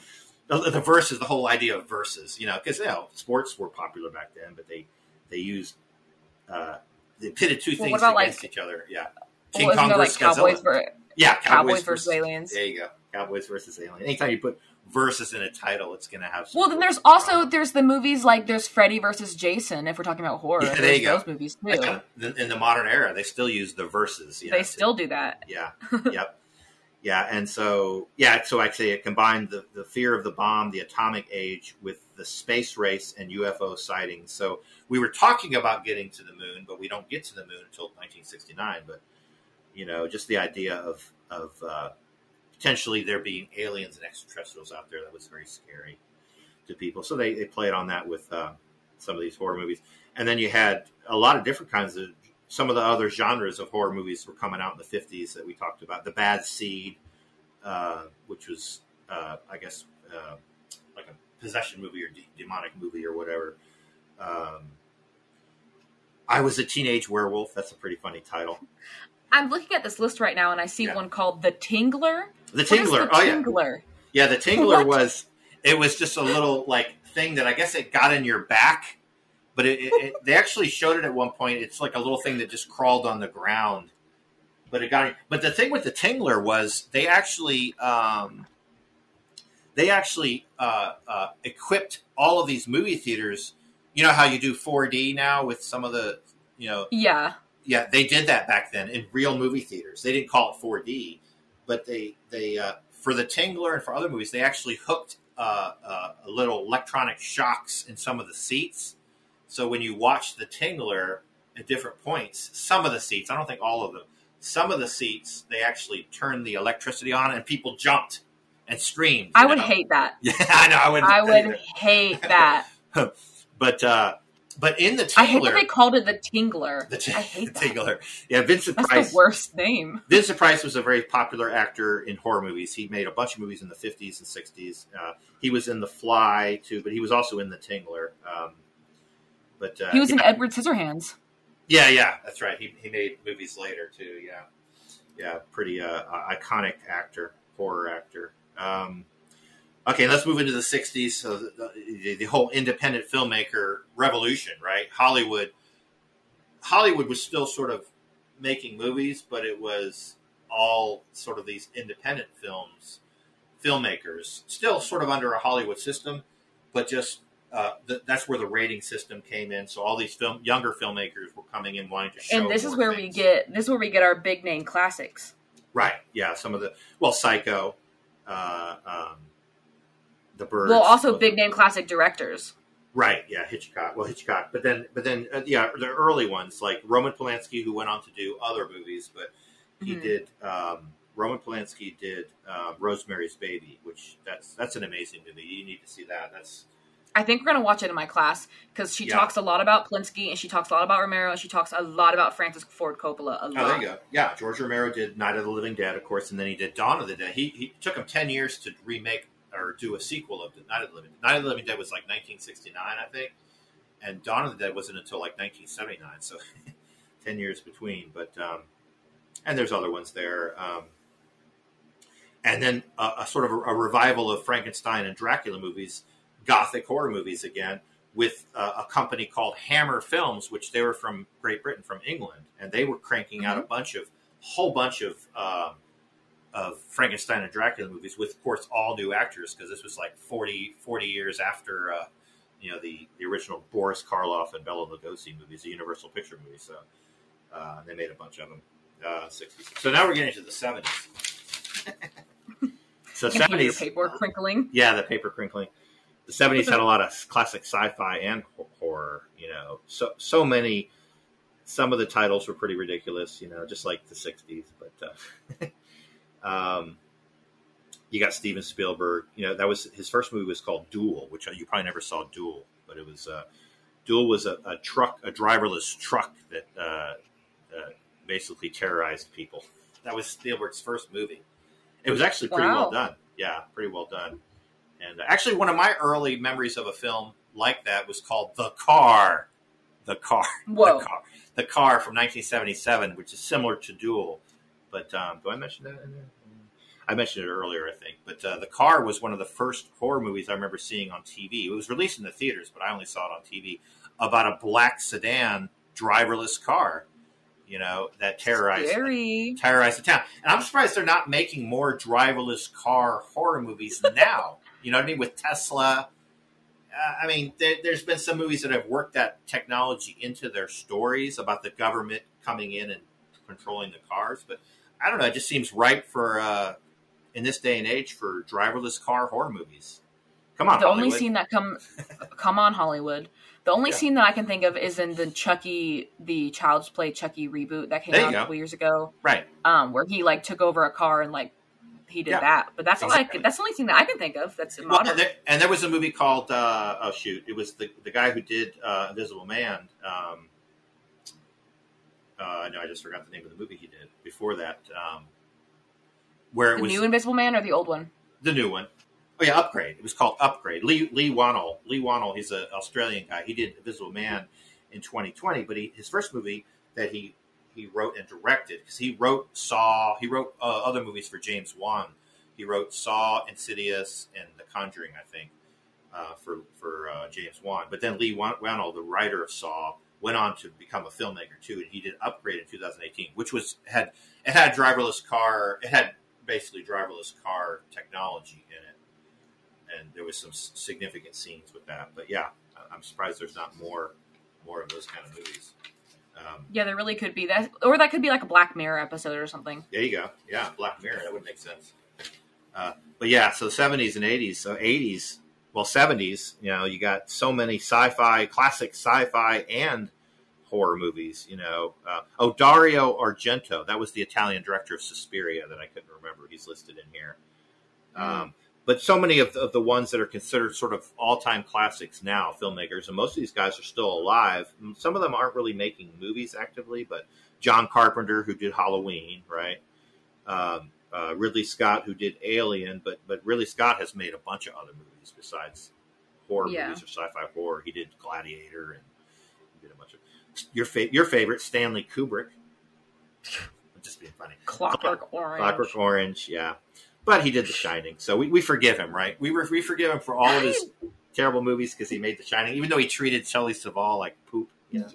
I just, I just, I, I, move on, move yeah. on from him. Yeah, that's fine. Yeah, that's fine. But um, yeah, so the seventies just has so much. You know, uh, I got got them all listed there. Tobe Hooper, Texas Chainsaw Massacre, Steven Spielberg, Jaws, Brian De Palma, I feel like, Carrie. I feel like you should publish your notes somehow so we can read them because you've got like this is like an essay. I know it's well, it's just bullet points though. It's it's not really a lot of stuff. Yeah, okay, so like now let's get into the eighties. Let's get into the nineteen eighties because that's maybe. Oh, you're excited about this one. What's that? Yeah, excited I mean, about this one. There's so much in it, and uh, so so in your class, you said you you've talked about you've mentioned Laura Mulvey, who wrote. Um, he, she basically invented male gaze theory with one essay like a 12 page essay. She invented male gaze theory, basically. Oh. So I don't know. Did you talk? Did you mention Laura Mulvey yet? Um, in your class? the name has been brought up, but she hasn't mentioned Okay. what you're talking about right now. Well, she wrote a, an essay in 1973. I don't know where it was published, but uh, it's called. It was called. Here's the title: Visual Pleasure, Visual Pleasure, and Narrative Nice. and Narrative Cinema. And I actually just read it this morning. I had never read the essay before, and I read it this morning, and it's pretty amazing. And she does mention, literally mention the phrase "male gaze." I think she only mentions the phrase "male gaze" once, though. But she talks all about it. She talks about the idea. She uses a lot of uh, Sigmund Freud's, you know, so it's a lot of psychoanalytic theory, sexual stuff Oh wow. but but from a feminist you know feminist standpoint so you'll probably get into more laura mulvey because she's sort of one of the grandmothers so to speak of the feminist movement the modern feminist feminist movement Yeah. but she talks a lot about scopophilia scopophilia is the pleasure of looking so people you know derive sexual pleasure from looking but the idea of male gaze is all about of course as you know most filmmakers are men unfortunately i say unfortunately because there's a lot of Yep. there's a lot of bad films out there. If, if there was probably more women making films, we might have more good movies. I don't know. Well, I'm a lot of the big hits from like silent film era were made by women, so Yeah, there you go. Yeah, yeah. So there's always been women making movies, but you know, over the years, they sort of it's been a male dominated business, unfortunately. it was And- because yeah. they paid men were getting paid so much more right.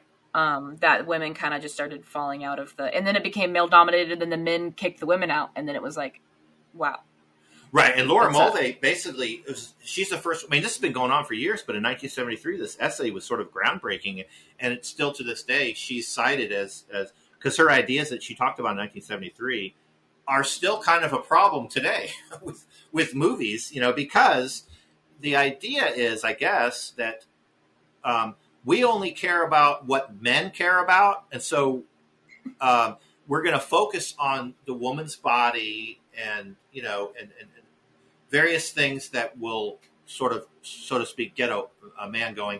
Yet you know there's heterosexual women and just women in general who just want to see other things on a screen. And so do men.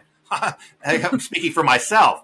I don't want believe to it or not, see, believe it or not i don't want to see just a bunch of sex on the screen. I actually enjoy interesting characters and you know and i mean i'm i'm, I'm generalizing but you know, there's so many movies where they just really focus on that. Uh, well, in, in her uh, in in a, another essay that I read talking about Laura Mulvey, they they sort of take her ideas and they talk about current films that are still having the same problem, like the whole Transformers series. You know, Michael Bay, who's a big I've never seen a single Transformer movie. uh, yeah, you don't you don't need to see it. Yeah, I mean- I knew that from a young age. Yeah. I was like, this Yeah. stupid. Yeah, but there, there, in the very first Transformers movie, there's um, a famous scene that introduces. Uh, oh shoot, I just forgot her name. The- Is it Megan Fox? Megan Fox. There you go. See, obviously, I don't care. Yeah. that, I don't care that much. I couldn't even remember her name. Well, But I mean, I'm gonna know what Megan Fox is in. I mean, come on, it's Megan Fox. The thing is, though, this is what Michael Bay would say. Well, okay, yeah, I show Michael Megan Fox, and I, I sort of film her s- sexually, but but she knows something about cars. That would be his, that would be his argument for. Uh, he's being very forward thinking in, in, in his feminism, you know. But Look, she's hot and she can fix a car. yeah, That's yeah. pretty cray cray, you guys. yeah, but yeah, the way she's filmed, it's all about you know just you know the male gaze. I mean, it's it's we don't we don't care like in terms of th- that film and, and film scenes, and a lot of horror movies have this, you know, where they're really not uh, showing a woman on the screen for being an interesting person. You know what I mean? She's just a model on the screen, you know, and, and, and apparently filmmakers really thought that audiences really didn't care. And I guess a lot of them didn't because these movies made a lot of money. You know, I'm just talking in general about a lot of movies that have this kind of stuff in it. But, you know, there's a lot of intelligent film goers too, like me, who's a man. You know, I want more than that, you know? So, I mean, I know you, well, you, Steve, you're just one of the good ones, and there's just not many. I'm not saying I'm perfect or anything, but you know, I like I like good movies, and to me, a good movie doesn't necessarily have to have all that stuff in it. You know, it can it can have it can have that as an effect for certain things to comment on other male characters, maybe. But yeah, so there's a scene. I got to tell you this: in Friday the Thirteenth Part Three, it's ridiculous. There's a scene. they, it takes them to Part Three to get to get that bad, but. uh Part three, toward the beginning of the movie, it's it's you know all those movies basically have kind of the same story, right? The first one, Well, first one is- the first one is the best one, but you're you're bored by it, so I guess maybe it's Well, I just it's like it's just the same thing happening over and over again, and I yeah, just it's true. You know, It's true. It's true. Actually, that's one of those movies where I didn't like it as much when I saw it when I was younger because for that that exact reason that that it's it's kind of repetitive. But but in hindsight, looking back on it, it's actually one of unfortunately one of the better ones because the tropes really weren't set up yet, so it was being I don't know. The tropes seem pretty. I mean, every woman that runs away falls and is like, "Oh no, I'm ah ah," Yeah, and then she dies, and it's like for real. yeah. Like she, this girl was running one mile an hour and fell like six times. I was like, "Are you kidding Yeah. me right now?" but what's amazing about Friday the Thirteenth is you don't know who the killer is until the very end. So Yeah, but I also get sick of just only seeing a hand. Yeah, yeah, you're just seeing a hand. Yeah. Anyways, I won't give that away because you haven't seen it. But what I was going to say is, in Friday the 13th Part Three, it's the most ridiculous male gaze movie scene that I've ever seen. You know, and I was reminded of it when I watched it again because I watched it recently. But I saw it in the theater and I'd forgotten the scene. But basically, girls and guys at a camp again. I think I think it's a camp. Uh, Great, you another know, camp. canoeing, but it's like not like a summer camp. It's like canoeing or something. But one of the girl characters is introduced, and she she she walks, you know, um, toward the camera, like from a little bit of a distance. But then all of a sudden, as she's walking, then the camera just cuts to an edit where her butt is completely filling the. I mean, imagine seeing, and I saw this on on the at the theater Right. her butt walking, her her butt, and it wasn't for a second. The the camera stayed on her butt for like it seemed like thirty seconds, but it couldn't have been that long. That would have been ridiculous. But it was probably at least eight to ten seconds, which is way too long for making any kind of point about anything other than. And what was weird is it wasn't even it was beyond male gaze because male gaze tends to be showing a male character's viewpoint in the in the in the scene watching this so so the camera is positioned such that it it would make sense that the male is seeing that. But the, all the males uh, were at least 20 yards away from this female right? So yeah they might have been looking at her butt as she was walking but they would have seen it from a distance. But this scene i just had to talk about the scene because it was so ridiculous. The camera just cuts right to her butt and and her her cheeks are kind of coming out of her pants. They're short. Her gluteal fold. yeah and she's just walking you know and the camera's just totally following the butt like for i mean Just only the butt. only the butt for a full eight ten seconds. It's Oh my so God. it's so over the top. It's ridiculous you know. That's a perfect example. Laura mulvey would be like that movie was made 10 years after her essay was written. I'm sure she she probably saw that movie because someone someone probably said you need to see this movie and see in 10 years we have not advanced at all. We've gotten we've gone backwards. We've gone backwards anyways She's But, like, uh, Laura, we got more work to do. yeah, it's just so ridiculous. And yeah, Friday the Thirteenth Part Three. It's it was in 3D, which I remember that was very primitive 3D back then. What? But I remember it was like the red and green or the red and blue glasses that you wore, so it wasn't even really clear 3D. It wasn't good. um, there were some interesting things in Friday the Thirteenth Part Three, though. Besides the girl's butt, I mean, there were, but it was still ridiculous. Like it was beyond, you know, you know, they, they they couldn't make a good movie anymore. And they made like four or five or six Friday the Thirteenth after that. So I, I haven't even seen all of them. I've only seen, I think I've seen five of them. I think they made like nine. I actually bought the box set just just to have it.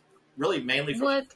the first two movies were okay, but uh, I have the box set because it was like ten dollars for all the movies. So I just went ahead and bought the box set. Well, maybe you should watch like the newer remakes and see if they hold up okay. That's true. I, I, they did remake the original Friday the Thirteenth, and I, I never saw the remake. So I'm wondering um, what kind of slant they put on that because, eh, like I said, the first film is interesting because of you don't know who the killer is. So it's like more like a, an Italian giallo movie. Like I said, a killer uh, Italian giallo movie where they they uh, they obscure the face of the killer. You never know who it is.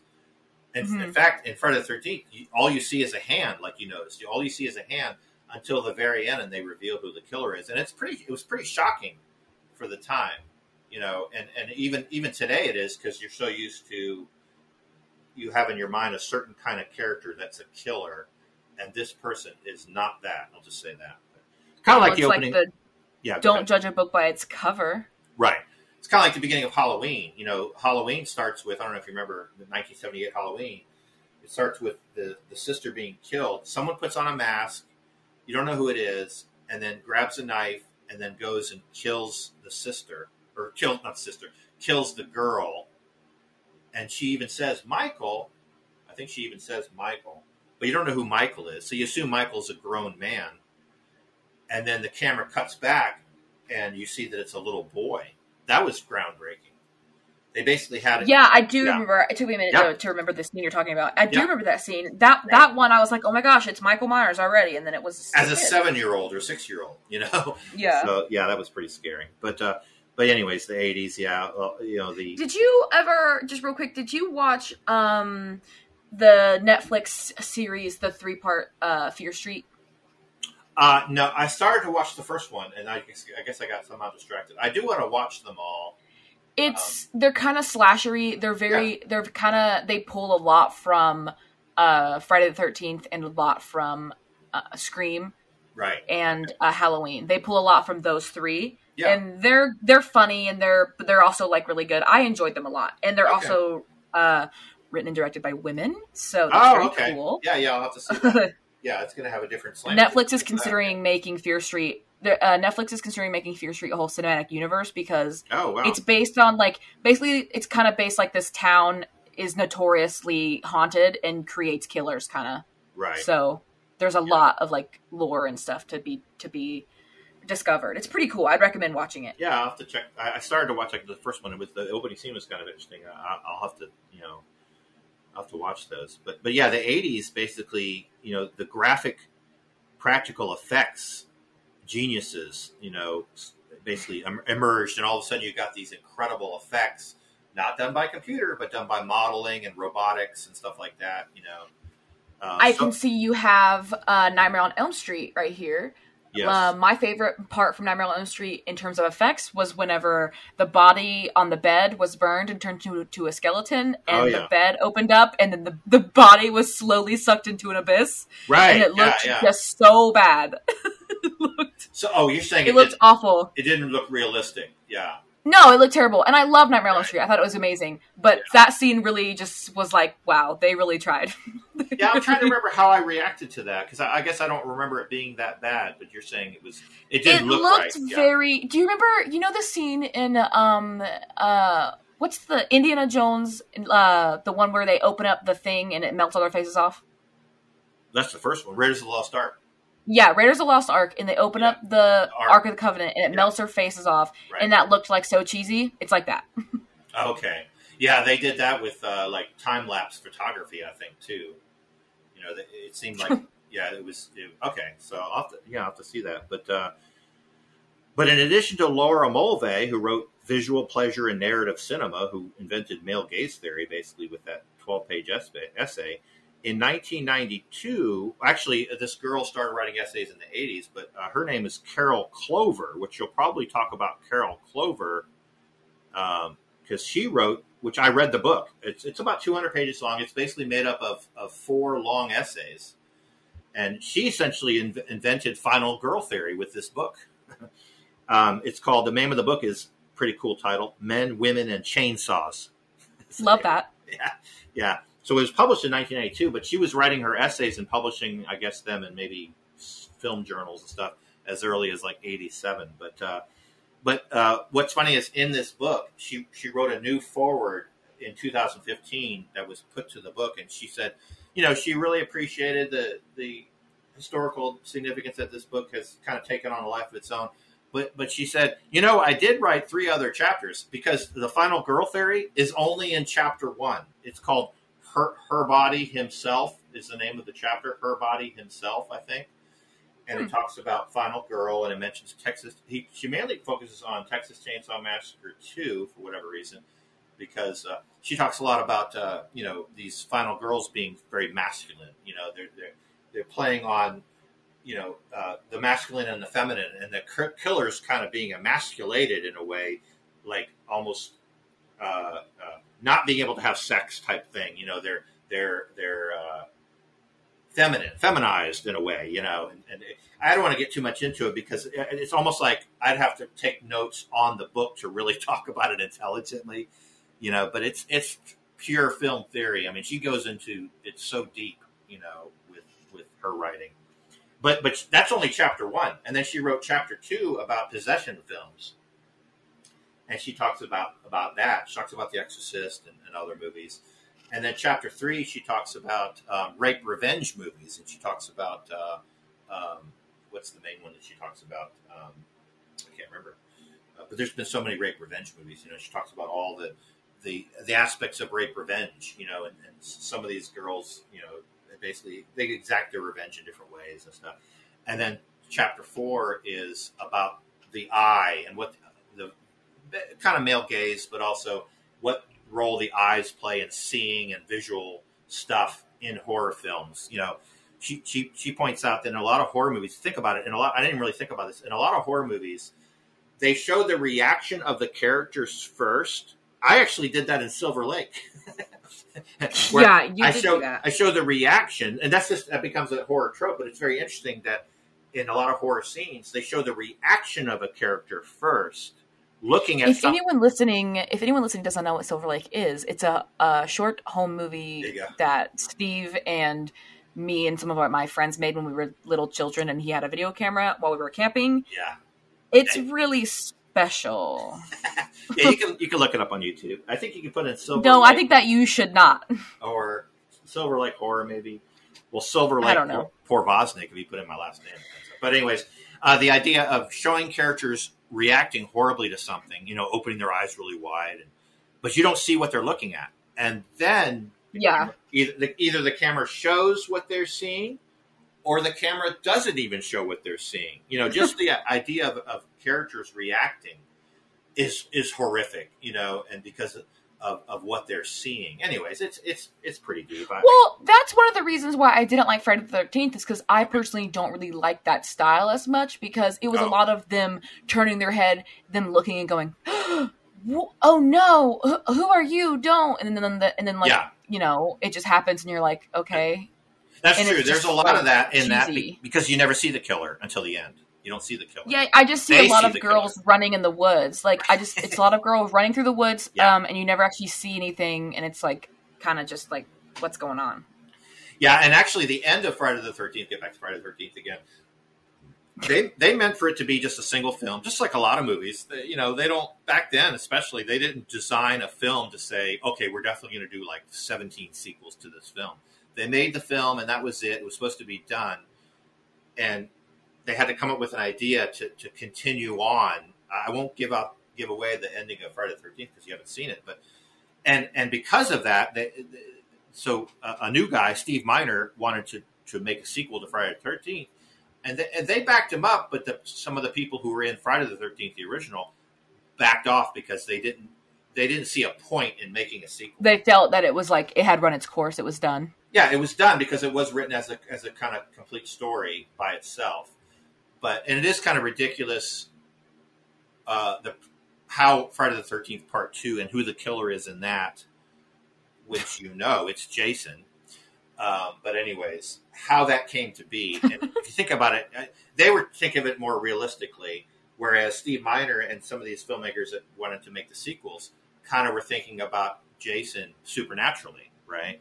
So that's how they were able to sort of continue with the series because essentially you can't be killed, you know. Um, And I don't. That to me is lazy because that just means Yeah. you can get a bunch of crappy sequels, and it's like great. I can see that. Yeah, being lazy because It's one of the reasons why I freaking hate Michael Myers because it's just like the dude is like he gets shot like nine times in the chest and he just walks away.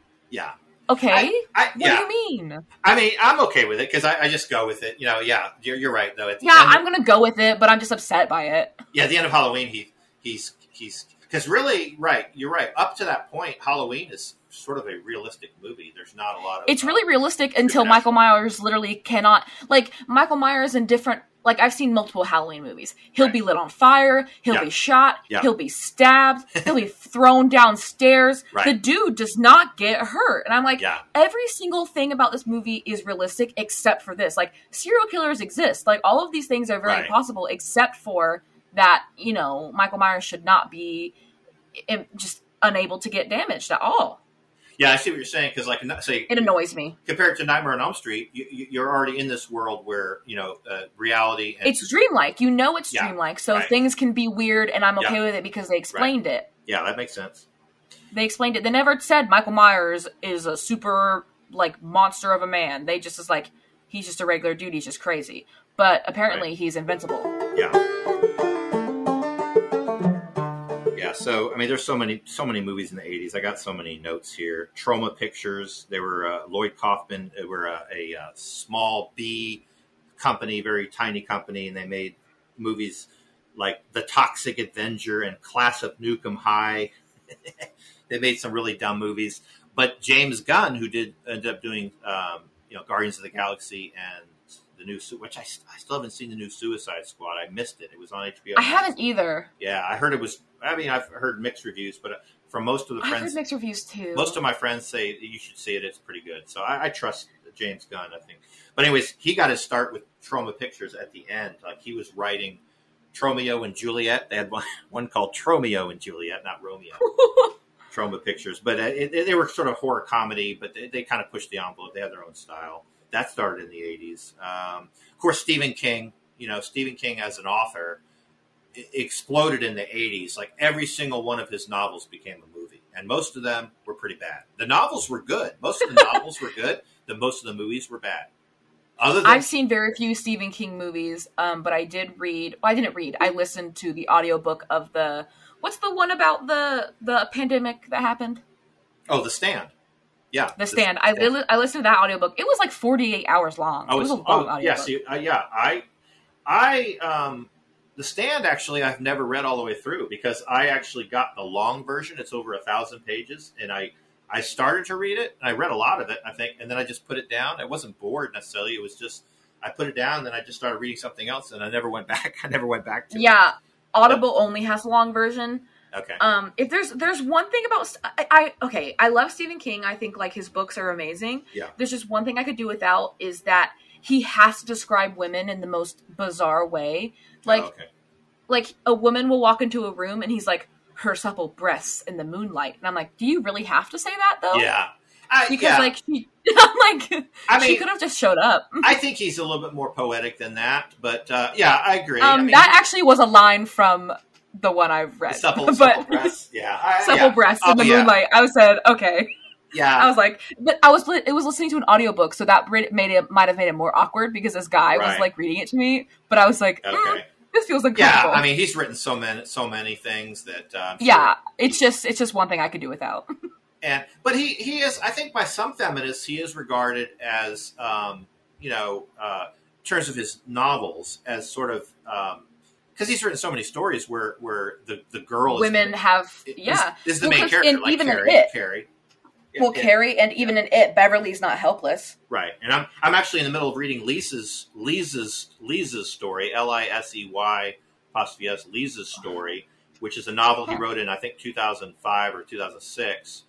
That's that's also an Apple an Apple Plus TV series. So I got the book in order to uh, read it, so in order to watch the series. But it's its main character is a woman, you know, in that story, and uh, it's it's pretty That's cool. interesting. It's yeah, it's. Um, so, anyways, but yes, the explosion of Stephen King, you know, and Dead Zone, Pet Sematary, Christine, Children of the Corn, Cujo, Maximum Overdrive, which was actually based on a short story called Trucks, but they made made the movie called Maximum Overdrive, and Silver Bullet. There's so many. Creepshow, which was like an anthology movie, it had five short. You ever see Creepshow?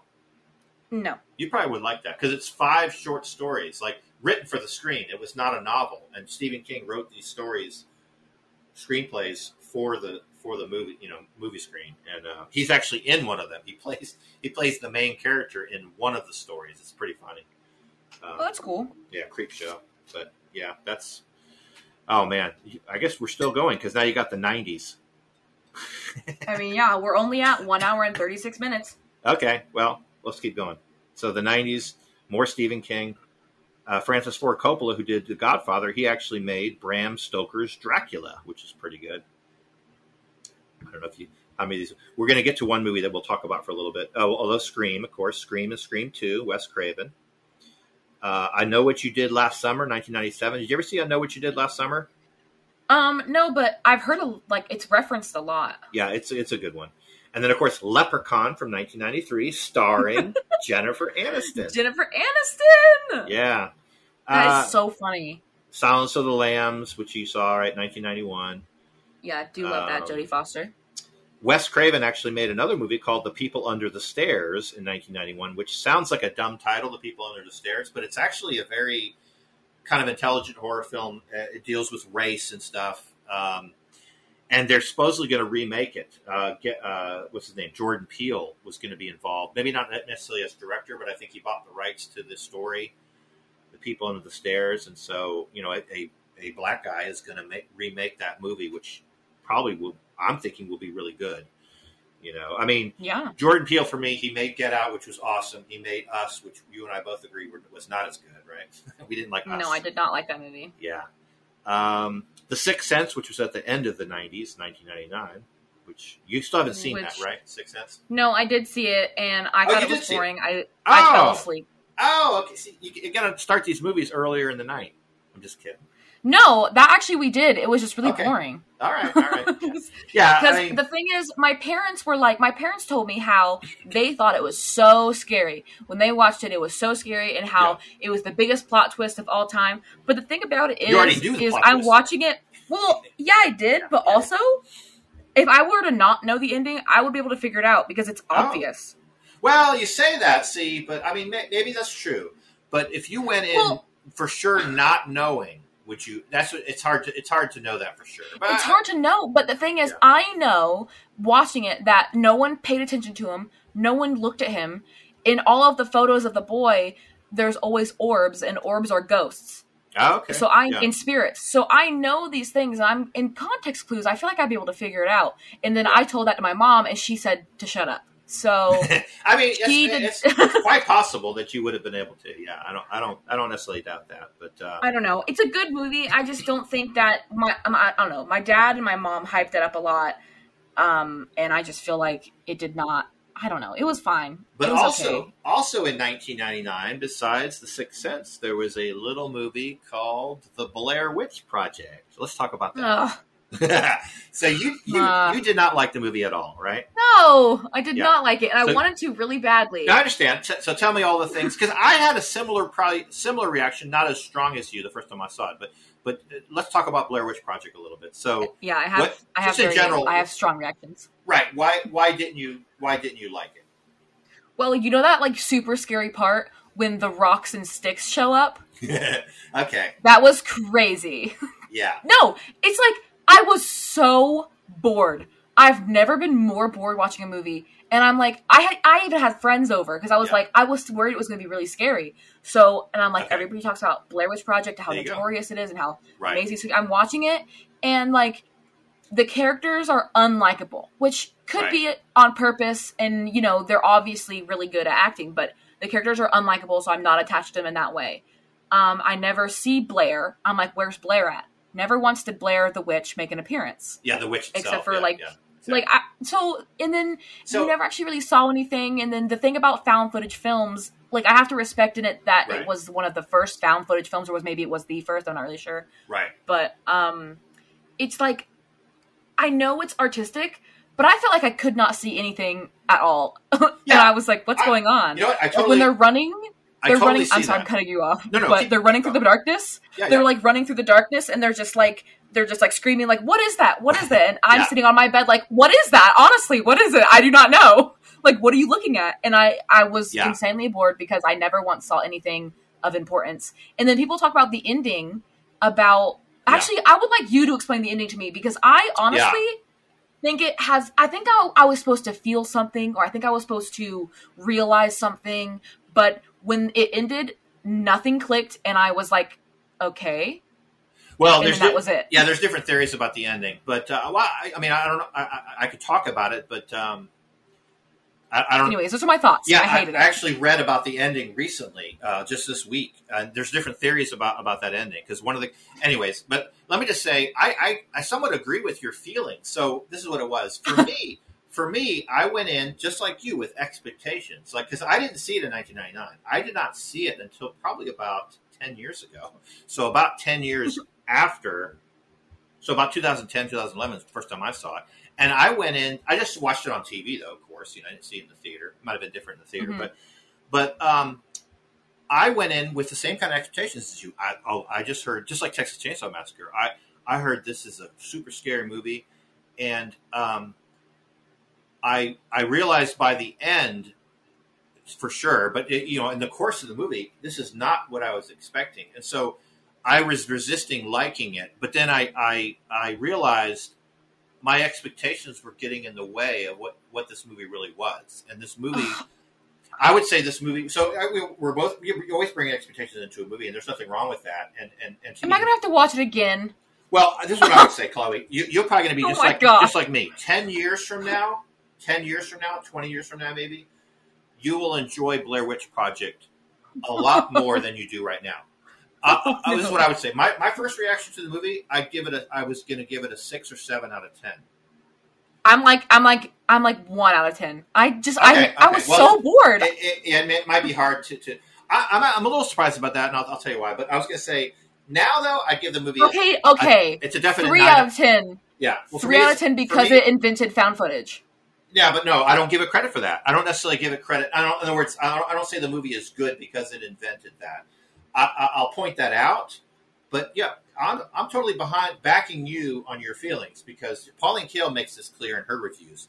She says, "I don't care about you know, wh- like what the movie means to a future generation and all this kind of stuff." She doesn't really put as much credence in that she is always just like you. She is responding to how am I feeling while watching this movie, and I'm going to articulate. Well, yeah. yeah, yeah. so it doesn't matter that the movie is groundbreaking and all this kind of stuff. It really doesn't. Uh, was the movie effective in what? And I would say the movie really is not that scary, but to me, the whole movie is fascinating. So, so um, What part? Name one fascinating that- part the whole happened. setup, the whole setup, the fact that uh?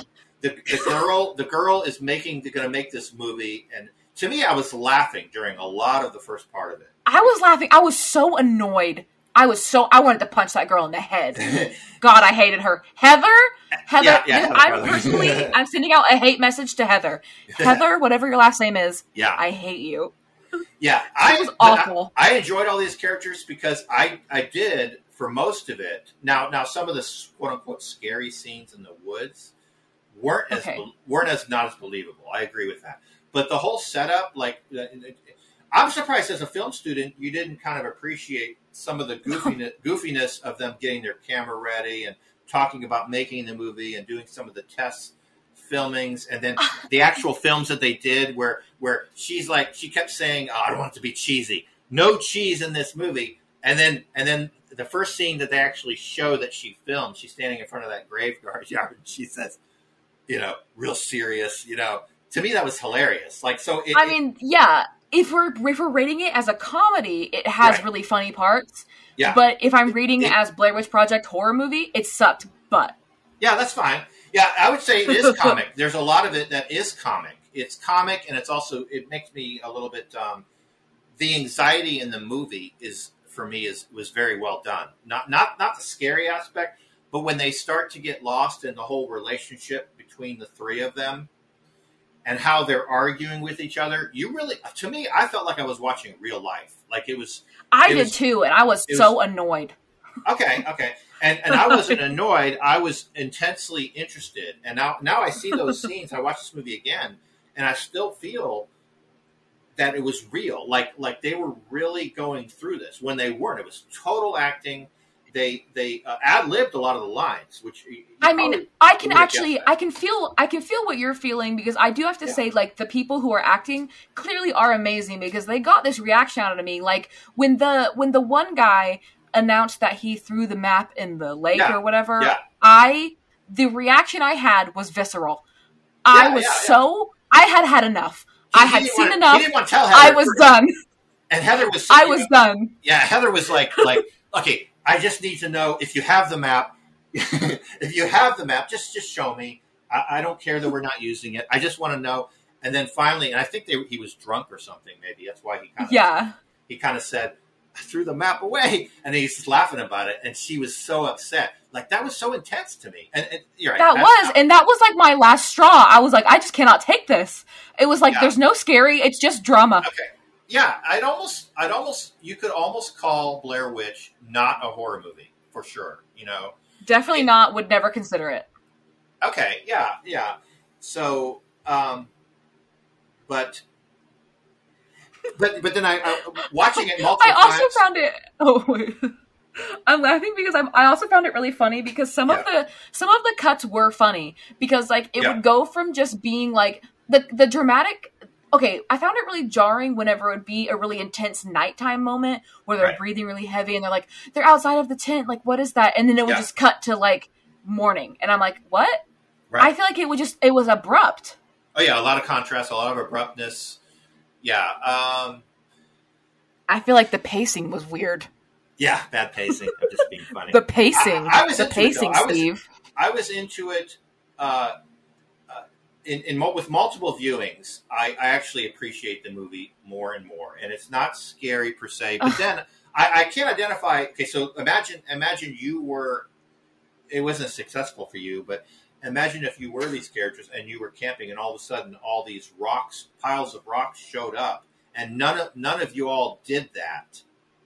Someone Oh. someone came out into the woods and did that, and then all those crosses, all the different not the crosses, but the uh, the stick the stick things, know, all those symbols. Yeah.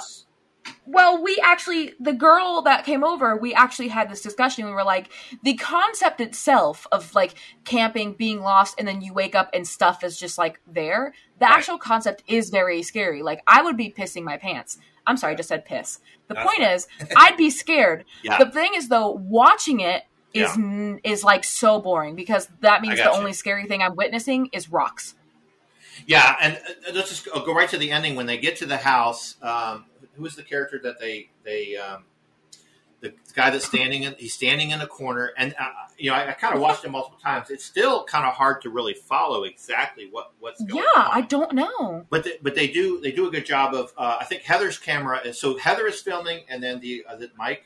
Uh, the audio's like disconnected from a different it's like the audio's coming Right. from a different camera that we're not seeing well, there's two. i cameras. understood that much They're both filming. Heather Heather's filming. I think her camera's black and white. The other guys is it Josh or Mike? I forget which one. Whichever one was. i don't know lost. whichever one was still alive was color. wait So- i think because he's yelling they're yelling for josh they're going josh so it had Yeah. to be the other one Yeah, yeah. So Mike, yeah, Mike, and, and so his camera's black and white, and the the assumption is that they all died, but they, the only you don't see any bodies. All you ever see is is is it Mike standing in the corner for whatever. we thought reason. that might have been blair but we don't i don't know No, that that wasn't probably not a witch, but but uh, we were there just was hopeful there was talk earlier, so it's a reference back to I guess all these kids were slaughtered, you know, uh, going way back in time, and uh, at, at one point I guess the characters were asked to stand in a corner or something. That was referenced earlier in the movie, so that's why he's standing in a corner. But I don't know if it's the witch supposedly that's controlling him. Yeah, it's it's very abstract. You know, the cameras basically fall and that's it. So uh, you could say, well, not enough was shown, so that's why it's not scary.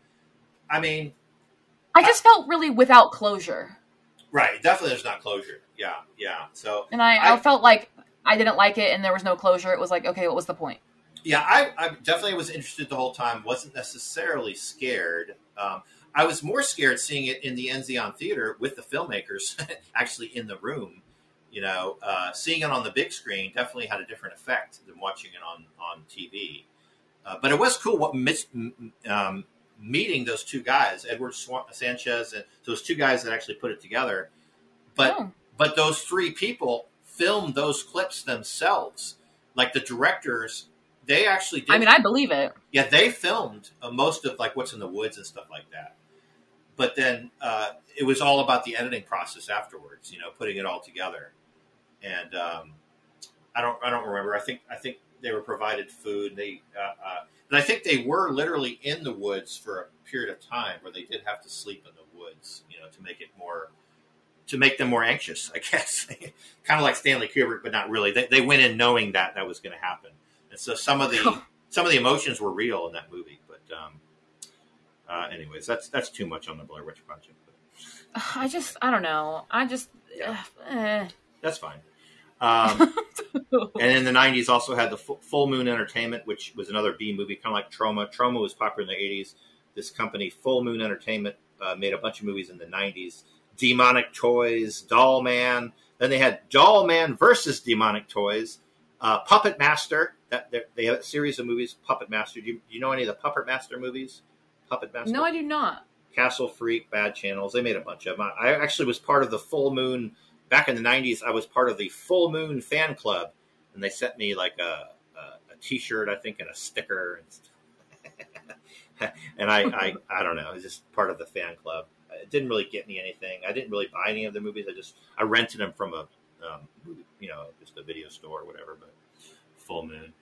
And now we're in the modern era, the last 20 years, 2000s and 2010s, which they got a ton of movies, you know.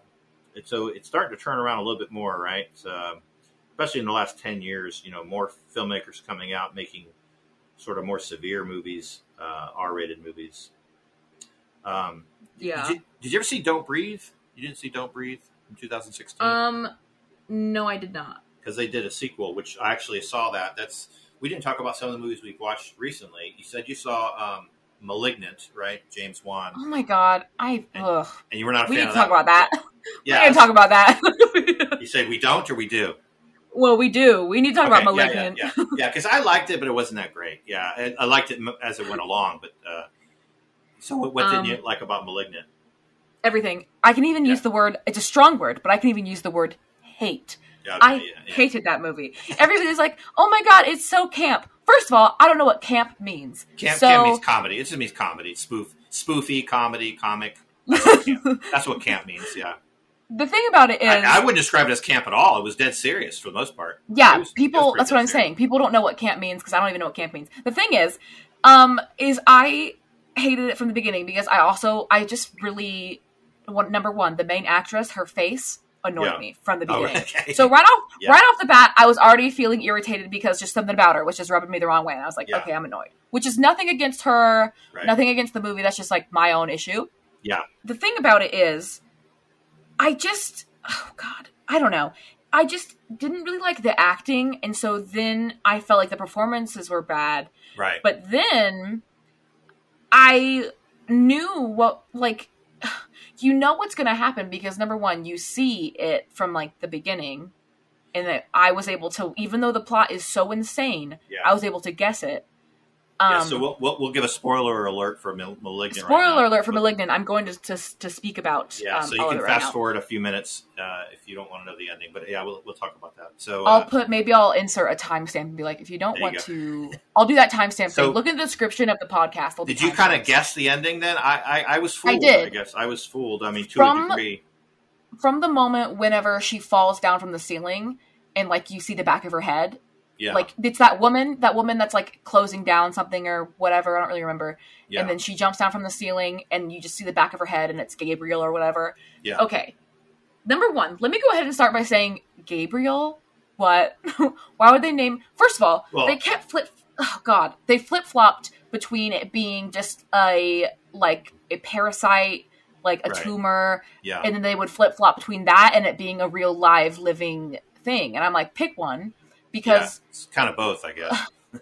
they kept like yeah they kept flipping it around and then i was annoyed about that because i feel like they could they weren't they they just weren't specific and then um also that really bothered me is so she's still a person right does she Right. have any supernatural ability no, it's just that she had this other being like the, in the back. she absorbed she absorbed a twin Yeah. or whatever but the thing that really Yeah, bothered me yeah, is so no she had no supernatural ability No. why were the lights flickering why were the lights and electricity being bothered by gabriel Yeah, I mean, I guess. Well, I guess there was supernatural ability, but yeah, it, it- that part of it, right? I agree. It was a little hokey. It didn't explain that. it- yeah, it wasn't Also- clear whether it was supernatural or not, but it obviously It was. wasn't. But yeah, I mean, It was, so yeah, but it wasn't. Yeah, it was both. the en- the entire time when she is the um malignant like the guy with the whole suit of like Yeah, and knives and stuff i thought it was cgi and i thought it looked really bad. They did use a real contortionist for that. But here's the thing. It just looked so terrible.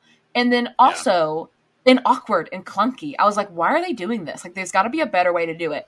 But then another thing is she broke all of her bones and joints and stuff to like reverse herself into gabriel you know Oh, okay. and then whenever Gabriel was like re put back into her head, she just unbroke her bones. yeah, well, that's the supernatural aspect of it, I guess. They just did not explain, and it made me Right, so confused and angry. I was like, I what did I just sit through right now? And they just, oh God, I don't know. It just made me so annoyed the Yeah. whole time.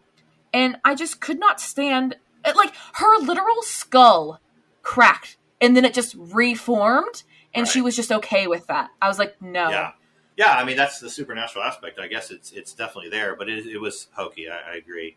Um, I, I just I do like James Wan's style. He's very good at uh, uh, making scenes scary. How it how it's filmed. You know, he's real good. Well, he did The Conjuring, so I was expecting right, more from him. Conjuring, uh, even Saw and uh, Insidious. Um, all of those involve you know filming scary things in a house, you know, type thing. So, um, but but th- that story has been done before better.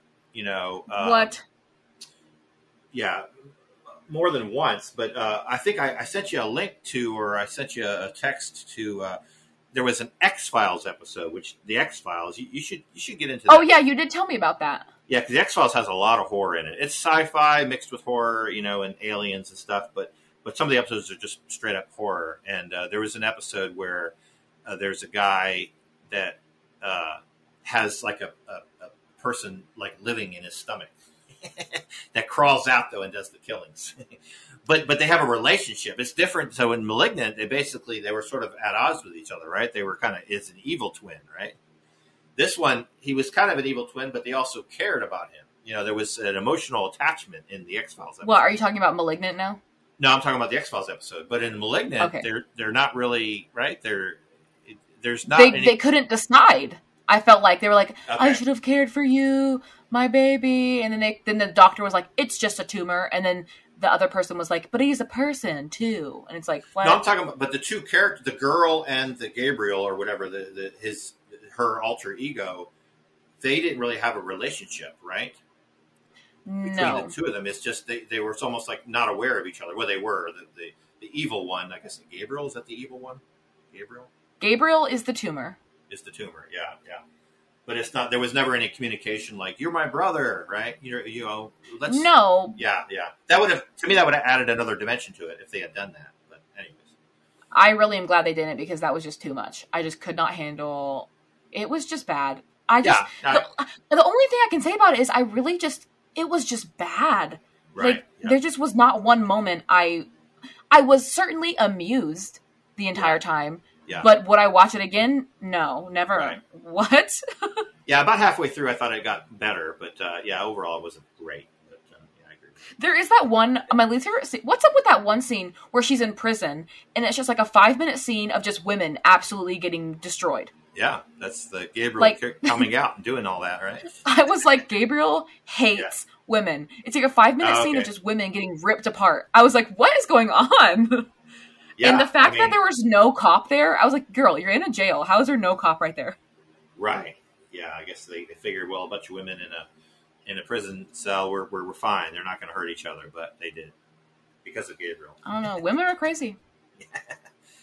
All right, so uh, Anyways, hated it. That's all I can that say was- about it. Yeah, yeah. I hated Malignant. um, but yeah, in the last ten years, there's been so many movies. I mean, uh, Well, I see your list right here. The first one on there is American Psycho, and I also didn't like that one.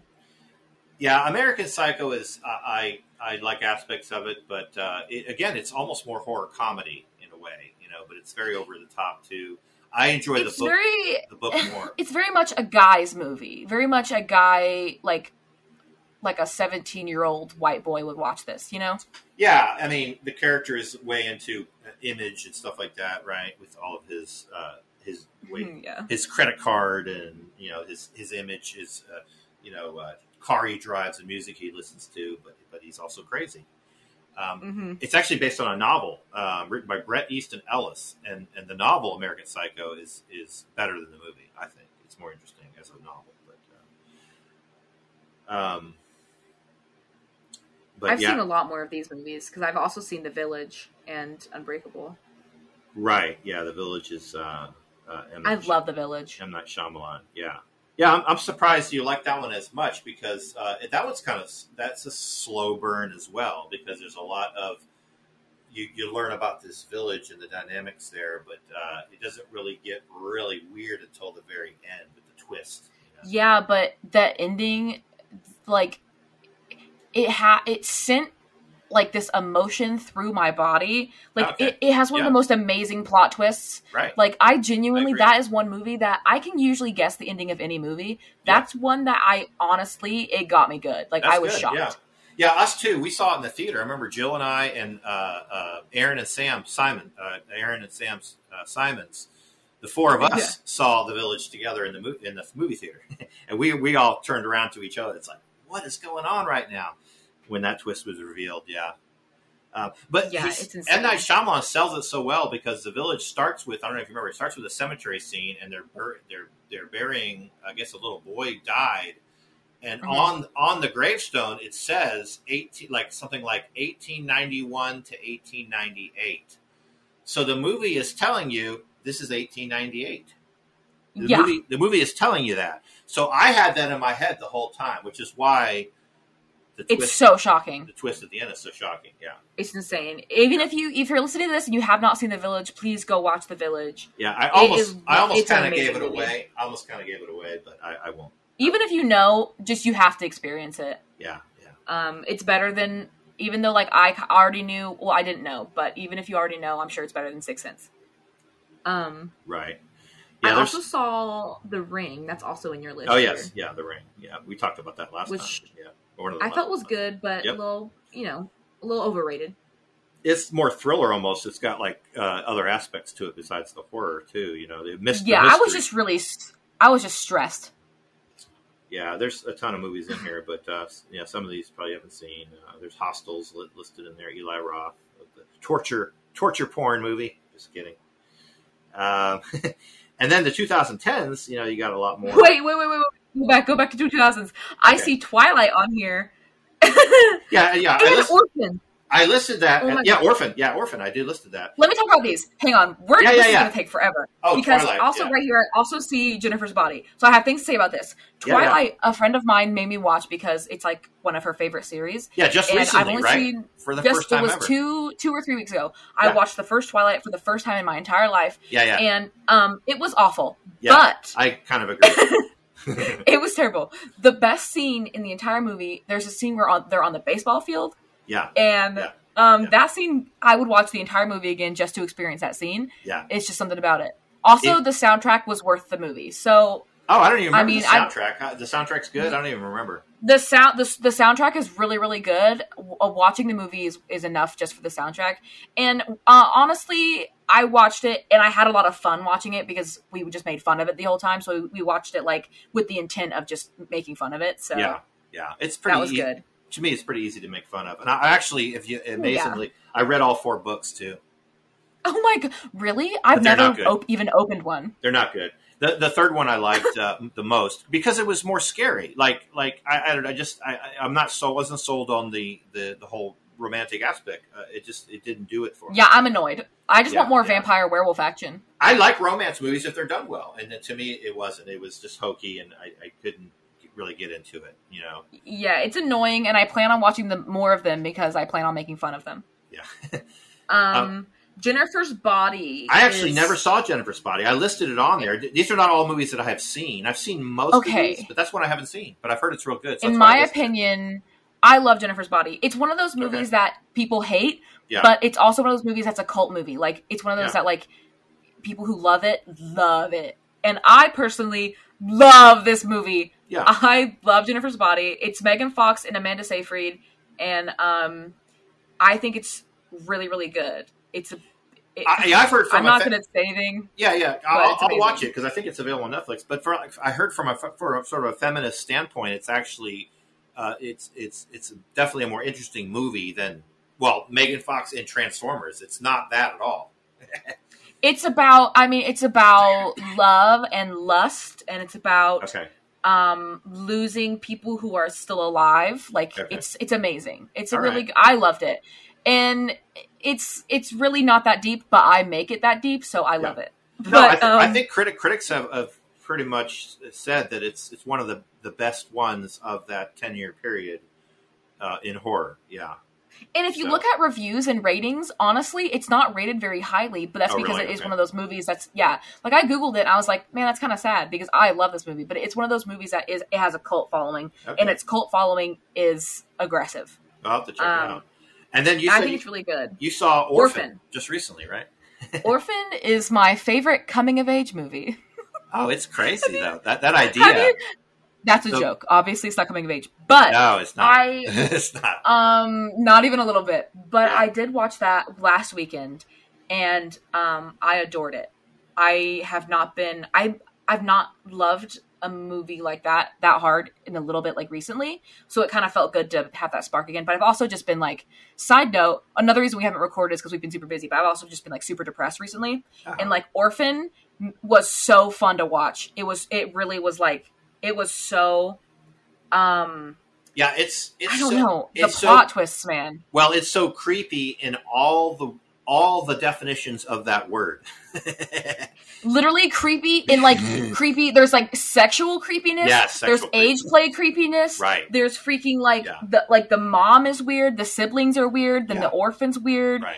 it has some gore Yeah. it, it it has a slow burn it has plot twists that movie checked every box for me i loved that movie so much Yeah, I mean the basic the basic story is you know essentially characters get picked off one by one, sort of. I mean, it's not a slasher movie, so to speak, but it is a little bit. It's it's kind of, but just that idea, like I said, the creepy, the the sexual creepy part of it is what makes it uh, unique. You know, it's so also weirdly Yeah. visually beautiful stunning okay, absolutely stunning. right. You know the scene where the dad, it's like right, it's towards the end. The dad goes into her room and flips the light on, and and like it's her art on the wall. Oh yeah, That that scene visually gorgeous. right. Like Gotcha. it, it had Yeah. so many scenes that were so like there was also it was constantly snowy and gray, Yeah. and she would kill people or whatever, and there'd be blood. So the blood against the snow was also very cool, kind of like Fargo. right. Um, I love I love a blood snow combo. It- It's just really nice. But um, Orphan was a really really fun movie to watch. Yeah, and I it a I lot. read recently that they're going to do a sequel with the same actress. so I don't. Maybe it's a prequel. I don't know. It's just weird. I hope they don't do age regression. You know effects though, where they try to make her young or something. I don't know. Oh, that would be so weird. Yeah, I don't know how they would make the sequel, but I'm I'm, I'm interested in seeing it because I like the first movie. So, um, I hope they don't ruin it because I'd be so upset because that movie is the first movie that I've like really, really, really loved in a long time. Well, that's just a lot. I've just haven't been watching other like a ton of movies lately, except for like this month. right. Um, and Orphan is like the best one out of the ones I've watched recently. So, um, of the movies of the last ten years in that list, there, what have you seen? Um, let's see. Out of these, I have seen. Did you see the Pur- the Purge? No, I actually haven't. Oh, okay. Yeah, I just know about it because there's now. so many. Yeah, there's four or five. I think I think there's there's more than that. and there's a TV series. I think there's five and, and a TV series. I don't know. I've seen World War Z, which Okay. I thought was okay. Yeah. I thought was okay. What did you think about World War Z? I, I mean, I liked it, but it wasn't. Uh, it, I'm just. I was even at that point. I was done with the whole zombie thing. So. Yeah. But they were Listen. the aggressive, fast-moving zombies, so that kind of made it a little bit more. Exciting, Well, those are actually just those are more called the infected. I mean Z for Infected. zombie, but like Yeah. infected kind of were introduced from the Left 4 Dead games.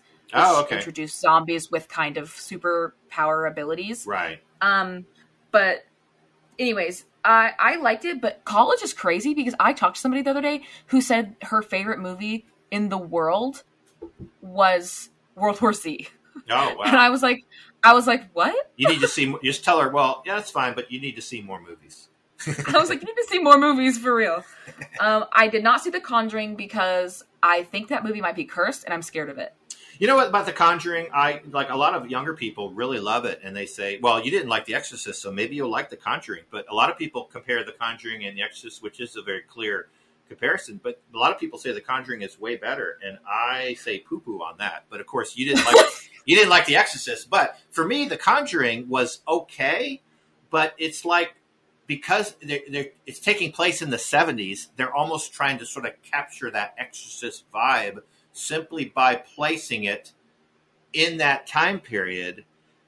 And you know, there is a few scary moments in it, but to me, it's it's so subpar compared to the intensity of that last half an hour, especially of The Exorcist, when you're in that bedroom and all the things that happen, and, and the, the Mercedes McCambridge who does the voice. You know, it's a different actor, actor, actress that does the voice of the devil when she's possessed. You know, there's Linda Blair as the actress. She's like 13 or something in the movie 12. Yeah. But then Mercedes McCambridge is the actress. That, Do you know what she did? And all those that, that totally freaked me out. Like her voice was so good. That's just one. It is aspect. alarming. Yeah, yeah, yeah. And I, I don't even want to say some of the language because some of the language in that movie was. I, It's great. Like some of the things Yeah. were visually even hard to watch. Oh, so yeah. the thing about The Exorcist that the thing about it is that number one, I felt like it wanted me to care about the girl, but Yeah, I really didn't because Oh, okay. it just kind of threw me into the beginning, and I was like, it like kind of threw me in there, and it kind of really started abruptly, and I was like, okay, and Right. then um, I didn't care about any of the characters. Um, and the story of the two priests, which you, if you didn't care about the story of the two priests, then then yeah, it would be not as good either because there, was that whole story. You know, the, and like yeah it, it's okay. I i think the movie i don't know just a lot of it was more i just didn't like to look at it. Okay, because all right, she there was a lot of just like her stabbing herself and i was like i just can't do this. So i just Yeah. really didn't like it that's i fine. just yeah, didn't the, the movie kind of takes you on a journey though. So you know, watching it more recently. Oh, was- yeah, it was a try- journey. was trying to analyze it. You know, that basically the mother is sort of, you know, not religious at all. You know, not religious at all, and she's trying to figure out what's wrong with her daughter. You know, and Mhm. and you know the the, the and, and actually Carol Clover in her book When, Men, Women, and Chainsaws, she talks about The Exorcist in detail, and I, you know, I kind of learned a lot about how to think about that movie from from reading that too. But you know, it's basically, you know, it, it- it's kind of a, I, I, you know, me being a Christian, you know, that's sort of my my worldview. So it's it's interesting to me when movies sort of depict that, and uh, I always, whenever a movie, you know, it doesn't have to agree with my worldview at all. I mean, Hereditary basically ends, the devil wins, you know, at the end. yeah of, also the the witch of Hereditary. Yeah, yeah. So I, I'm, I'm not saying because I'm a Christian, a movie has to match up. The ending of the movie has to match up with what I I believe. oh no hereditary is one of my favorite movies Yeah, That yeah, yeah. Me- insane Yeah, me too. But it ends you know, with the devil wins. But now the Exorcist does end with basically, you know, the devil is expelled. You know, but um, I, I always kind of, you know, am, am a little disappointed in movies that depict religious things where they obviously don't have any knowledge of. If they're trying to sort of depict things in our world, they're trying to do it realistically. But then they say things like the Book of Revelations with an S. It's it's it's just the Book of Revelation.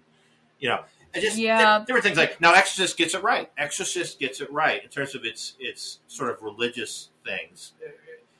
That's just one small aspect, but it felt like knowledgeable. You know what I mean? The the, the writer, and it's based on William Peter Mhm. Blatty's novel. You know, and and then uh, William Friedkin and William Peter Blatty, I guess, together maybe wrote this. no. William Peter Blatty wrote the screenplay. William Friedkin uh, directed Friedkin. Friedkin he directed uh, The Exorcist but it felt very like knowing, like it knew what it was doing, you know. And um, but anyways, the character, the mother, kind of is taken on a journey. Like you know, she's thinking, well, we'll just go with science. It's the whole science versus religion, you know, that whole deal. And Mhm. uh, you know, the doctor doesn't know what to make of her, and that scene where she's, uh, I guess she does it off camera because then the doctor comes back and says, um, "Does your daughter usually cuss?" like she doesn't say cuss, use vulgarity, and she's like, no, you know, and she's like, well, she cussed up a storm, and then I guess he told her what she said. I don't remember what she said, but it was something really bad for a, a yeah it was. eleven year old, you know, because Uh, most of them were really bad because even back then there was probably 11 year olds that cussed like that but she's the character's being portrayed as sort of this sweet innocent you know girl you know almost almost like immature for her age you know and so mm-hmm. I don't know, just and just the the that journey that the mother goes on. Which okay, okay, I'm not really a believer, but you know what? I'm just gonna. I've heard about this this exorcism thing that we can do, so let's bring the priest in, you know, and then they have to evaluate. I mean, course. yeah, I liked the I liked the journey of like the scene where she has to go to the priest and she's like, "Do you Yeah. specialize in exorcisms?" And she's like, "I think I might need my daughter to get an exorcism." And she's like, she's like, "I don't really believe and I don't really know, Right. but Yeah, I yeah, think this is what's wrong." Like that that was interesting to watch her have to come to terms with this thing that is very much real that she did not believe in previously. Right. And just some of the, the freaky scenes, like uh, when the, girl comes down the stairs and she just stands there, and all the adults are there and they're looking at her and they're like, "What's wrong, sweetie?" And then I guess she pop, she pees, She- which I don't think that's Um, ever, I'll be honest, that was pretty funny. yeah. She, I don't think that's ever peed- been she just peed on the floor. that was She never just peed on portrayed. the floor. I don't think that was portrayed in any film before that. Not not that necessarily that is a great thing that a movie has never portrayed something, but in this case, it makes it very intense. You know, uh, the, the, you know the fact that she urinates on the floor and then she says, "You're all to die up there," which is really weird. It's like all all of you, you know. She just says that. I, I- think that's a line right from the book too. I actually need to reread the novel. I read I read it a long time ago, but it just scenes like that, and then and then that, that last half an hour is to me it's the most intense scene, uh, most intense half an hour in any horror film ever for me.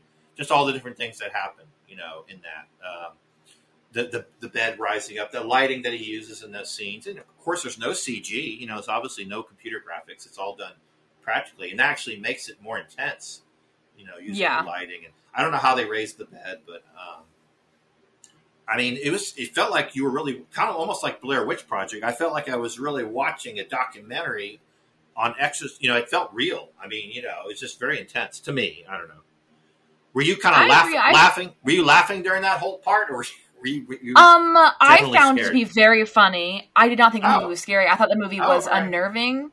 I think because like the scenes where the the girl would like like do really weird, gross stuff, I was like, ugh. Right. But then the scenes where she was like being possessed and like freaking out and like floating or running around or Yeah. doing weird stuff, like that was hilarious. the neck was so spinning, funny. the neck spinning around? That was pretty funny. Yeah, so you're saying funny. Yeah, to me, none of that's funny. But but the thing is, because in this day and age, so many of those scenes have been spoofed, Yeah. Also, we're just super desensitized. desensitized, and also it's been spoofed so much that now you're seeing the actual scenes from where those spoofs came from. It kind of seems Yeah. fu- funny. I can understand that, I guess, but hmm it's still pretty intense for me. It's my favorite. You know, I, I've said that. You know, so some people, you know, a lot of my Christian friends like to say, you know, how can you watch a movie like that? You know, with all the and I, I uh, you know, I wanted to go through this whole thing, but let me just say this. Uh, you know, uh, it, it, uh, that's why I love horror, especially supernatural horror, because it's actually depicting, uh, you know, it, it acknowledges the supernatural. I mean, acknowledge. I, I mean, I believe in that. It's not necessarily because it matches up to what I believe, but but it acknowledges it and it does battle with it. And most of the time, God wins. Essentially, Satan is destroyed. You know, that doesn't necessarily make it good, but that's the argument I would use for my other Christian friends. I mean, I'm a Christian, and I would say, you know, if you want to see something in fiction depicted uh, sort of right, so to speak, you know, uh, you know, you should see movies like The Exorcist. But I guess some people think if you see demonic movies that that could bring demons into your house and stuff like that, I don't really believe that because you know the Bible is full of supernatural stuff. You know, Jesus Mhm. exorcising demons, lots of horrific things in the Bible. So there's horror throughout the Bible. So if you are a Bible believer and you say you shouldn't watch horror, well, then you better not read a lot of portions of the Bible. That's just what I would say to that. But Yeah. anyways, that's you know, that's just. But anyways, when I said I wouldn't watch The Conjuring because it's cursed, I just mean like it looks like it's gonna scare me, and also I hear stories about people who watch it and then like bad stuff happened to them, and I just Wow. am paranoid. That's fine. Well, you made it through. I'll watch to it me, the, to me, The Exorcist is way more intense than The Conjuring. Yeah, but you- that's a comedy. Okay, see, you, then you would probably you would probably dis- disagree with that, you know, because maybe you'll watch The Conjuring and think that's a comedy too. I don't know. I just get see. That's what I'm saying. It's like once I watch something, it's fine, but it's the idea that I build up of it in my head that will wig me out and then make me like not want Yeah. to. Now, you're not saying The Um, Exorcist Exorcist was intended to be a comedy. You're saying to you, it's No, it just had parts that were just like like the scene where she's running backwards down the stairs. I was like, okay. Oh, let's let's talk about that. I hate that scene. I can't stand it. here's why I can't stand it. It's the only time the girl leaves the room. William, okay, William. That, that's interesting. Oh, so I'm glad you didn't you didn't like that scene. The, the, I thought it was funny. Funny, yeah, it's ridiculous. It shouldn't be in the movie. So, so the, the original release of the film in theaters, and of course, I saw the movie on TV, so they cut out a lot of stuff. But it was still the most intense horror movie that I saw at that that point. Even the cut version that was on TV. But I had forgotten that. So William Friedkin had a scene like that. That scene, but I think for the uncut version, they kind of redid it with some CG which is how they were able to do it. But that scene is horrible. It should be cut out of the. There's no reason the girl never needs to leave that room and walk backwards down the stairs. It made no sense. So in she the original, just in a silly, goofy mood. Yeah, yeah. In the original movie, that the girl never left the room after she got up there and is possessed. Which to me, oh, see, I didn't know that. Yeah, yeah. The only scene in, in this uncut version, they include that scene. I think they they CG'd it though. They they they because I think William Friedkin did want to have that scene in the original film, but he had to cut it because it, it, it, just didn't come off that well. But I think they quote unquote improved it, so they put it into the uncut version. But I can't stand that scene. It's the only scene I don't like in the movie because it makes no sense to me. but some, some, for some people, it's their favorite scene. Wasn't that so cool that the girl walks backward down the stairs? Uh, no, it shouldn't be in the movie. That's just my opinion. I mean, it's a cool effect, but it's like it, it doesn't make sense for the rest of the film. Anyway, I'm glad yeah. you brought that up. I forgot about that. Anyways, because that, that's been so done now with The Grudge and these other movies where they have basically the head turns around backwards and then the character kind of walks on all fours like backwards. That's yeah, actually, and they even they even do that now in like haunted houses. They get contortionists. They like yeah. hire contortionists to like do stuff to people. Oh yeah, yeah, right. Yeah, I guess someone could do that if they could spin their head around enough. Well, like not that, but they get people. They hire people to like bend over and like walk on their hands and feet, right, right, or whatever. Gotcha. Yeah, yeah. Let's yeah. See. What else is this list? The 2010s. So, yeah, 20, uh, 2010s. Yeah. What else have you seen? Um, on this. We saw, I saw Get the Out. guest, obviously, because we talked about that. Yeah. Oh, the Babadook. We talked about the. the um, I love the Babadook. Yeah, Babadook me too. Was so good. I'm so glad you liked it. Yeah, you loved it. Yeah, I did too. Yeah, it's a Jennifer um, Kent, who's that, Australian. I mean, female director. Yeah just the portrayal of how the Babadook is just the manifestation of mental illness is right. gorgeous.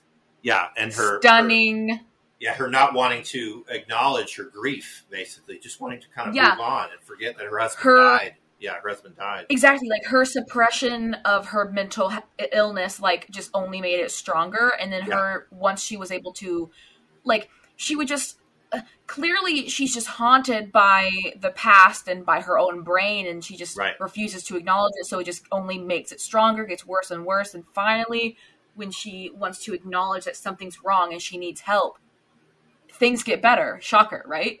Right yeah she she she basically the, the, the final message of the movie is that well we have to keep this monster here.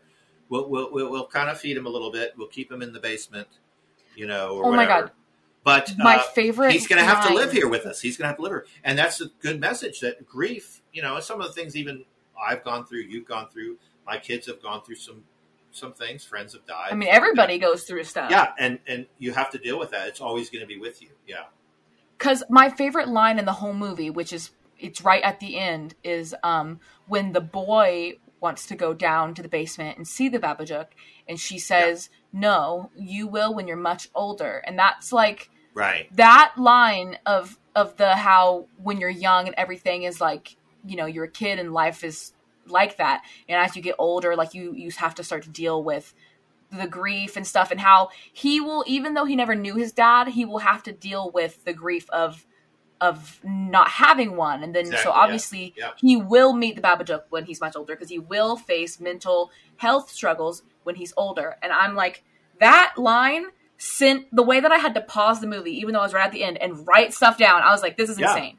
Oh yeah, yeah, that's great. Yes, very good writing. Yeah, she she's a great writer too. She didn't just direct it. Uh, Jennifer Kent, she wrote it too. Yeah, amazing. And then, well, and, and you need to see the, the movie that she made after that was my favorite movie of that year. I think it came out in 2018 called um, The Night Nightingale. Nightingale, which is a, more of a rape revenge. It takes place in the 1800s. This girl basically is raped, and her I think her kid is killed in the beginning of the movie. Baby is killed, It's horrible, and so she basically makes it her goal in life to, to get these people. But it's it's it's also a commentary on the Aborigines back in the 1800s and some of the um, mistreatment and all that. Of, of, you know, it's very much an Australian film because she's Australian, so she's dealing with some of their historical horrific things that happened, I guess. But it's a very well done Yeah. movie. It's called uh, what did I just say? The Nightingale. Yeah. So that's Mhm. I don't know what she's done recently, but uh, that's that was the last movie that I saw of hers. Of course, I got It Follows on there, which you're not a fan of. Yeah, I see. Right after Nightingales, it follows one of my least favorite movies of all time. Yeah, it's fine. It's fine. Yeah, we don't That have to movie's talk just that. bad. Yeah, I That movie's it. just so bad. Yeah, yeah. I just Um, I enjoy the very beginning of that when the girl said. I think I mentioned it to you. The girl says, I, I just knew I was in a different kind of movie when the girl was sitting with these guys at the beginning, and then she says, uh, "I got an idea."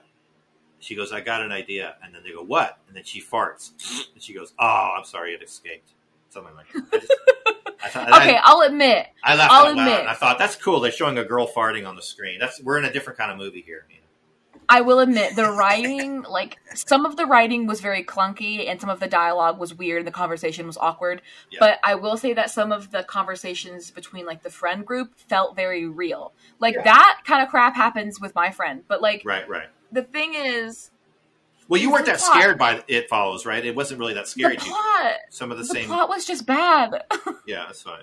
Yeah, because it's it's fairly deep. It's not as simple as uh, it. Kind of to me takes the Friday the Thirteenth Halloween idea of, of sex equals death, but it, it goes. and I don't like that idea.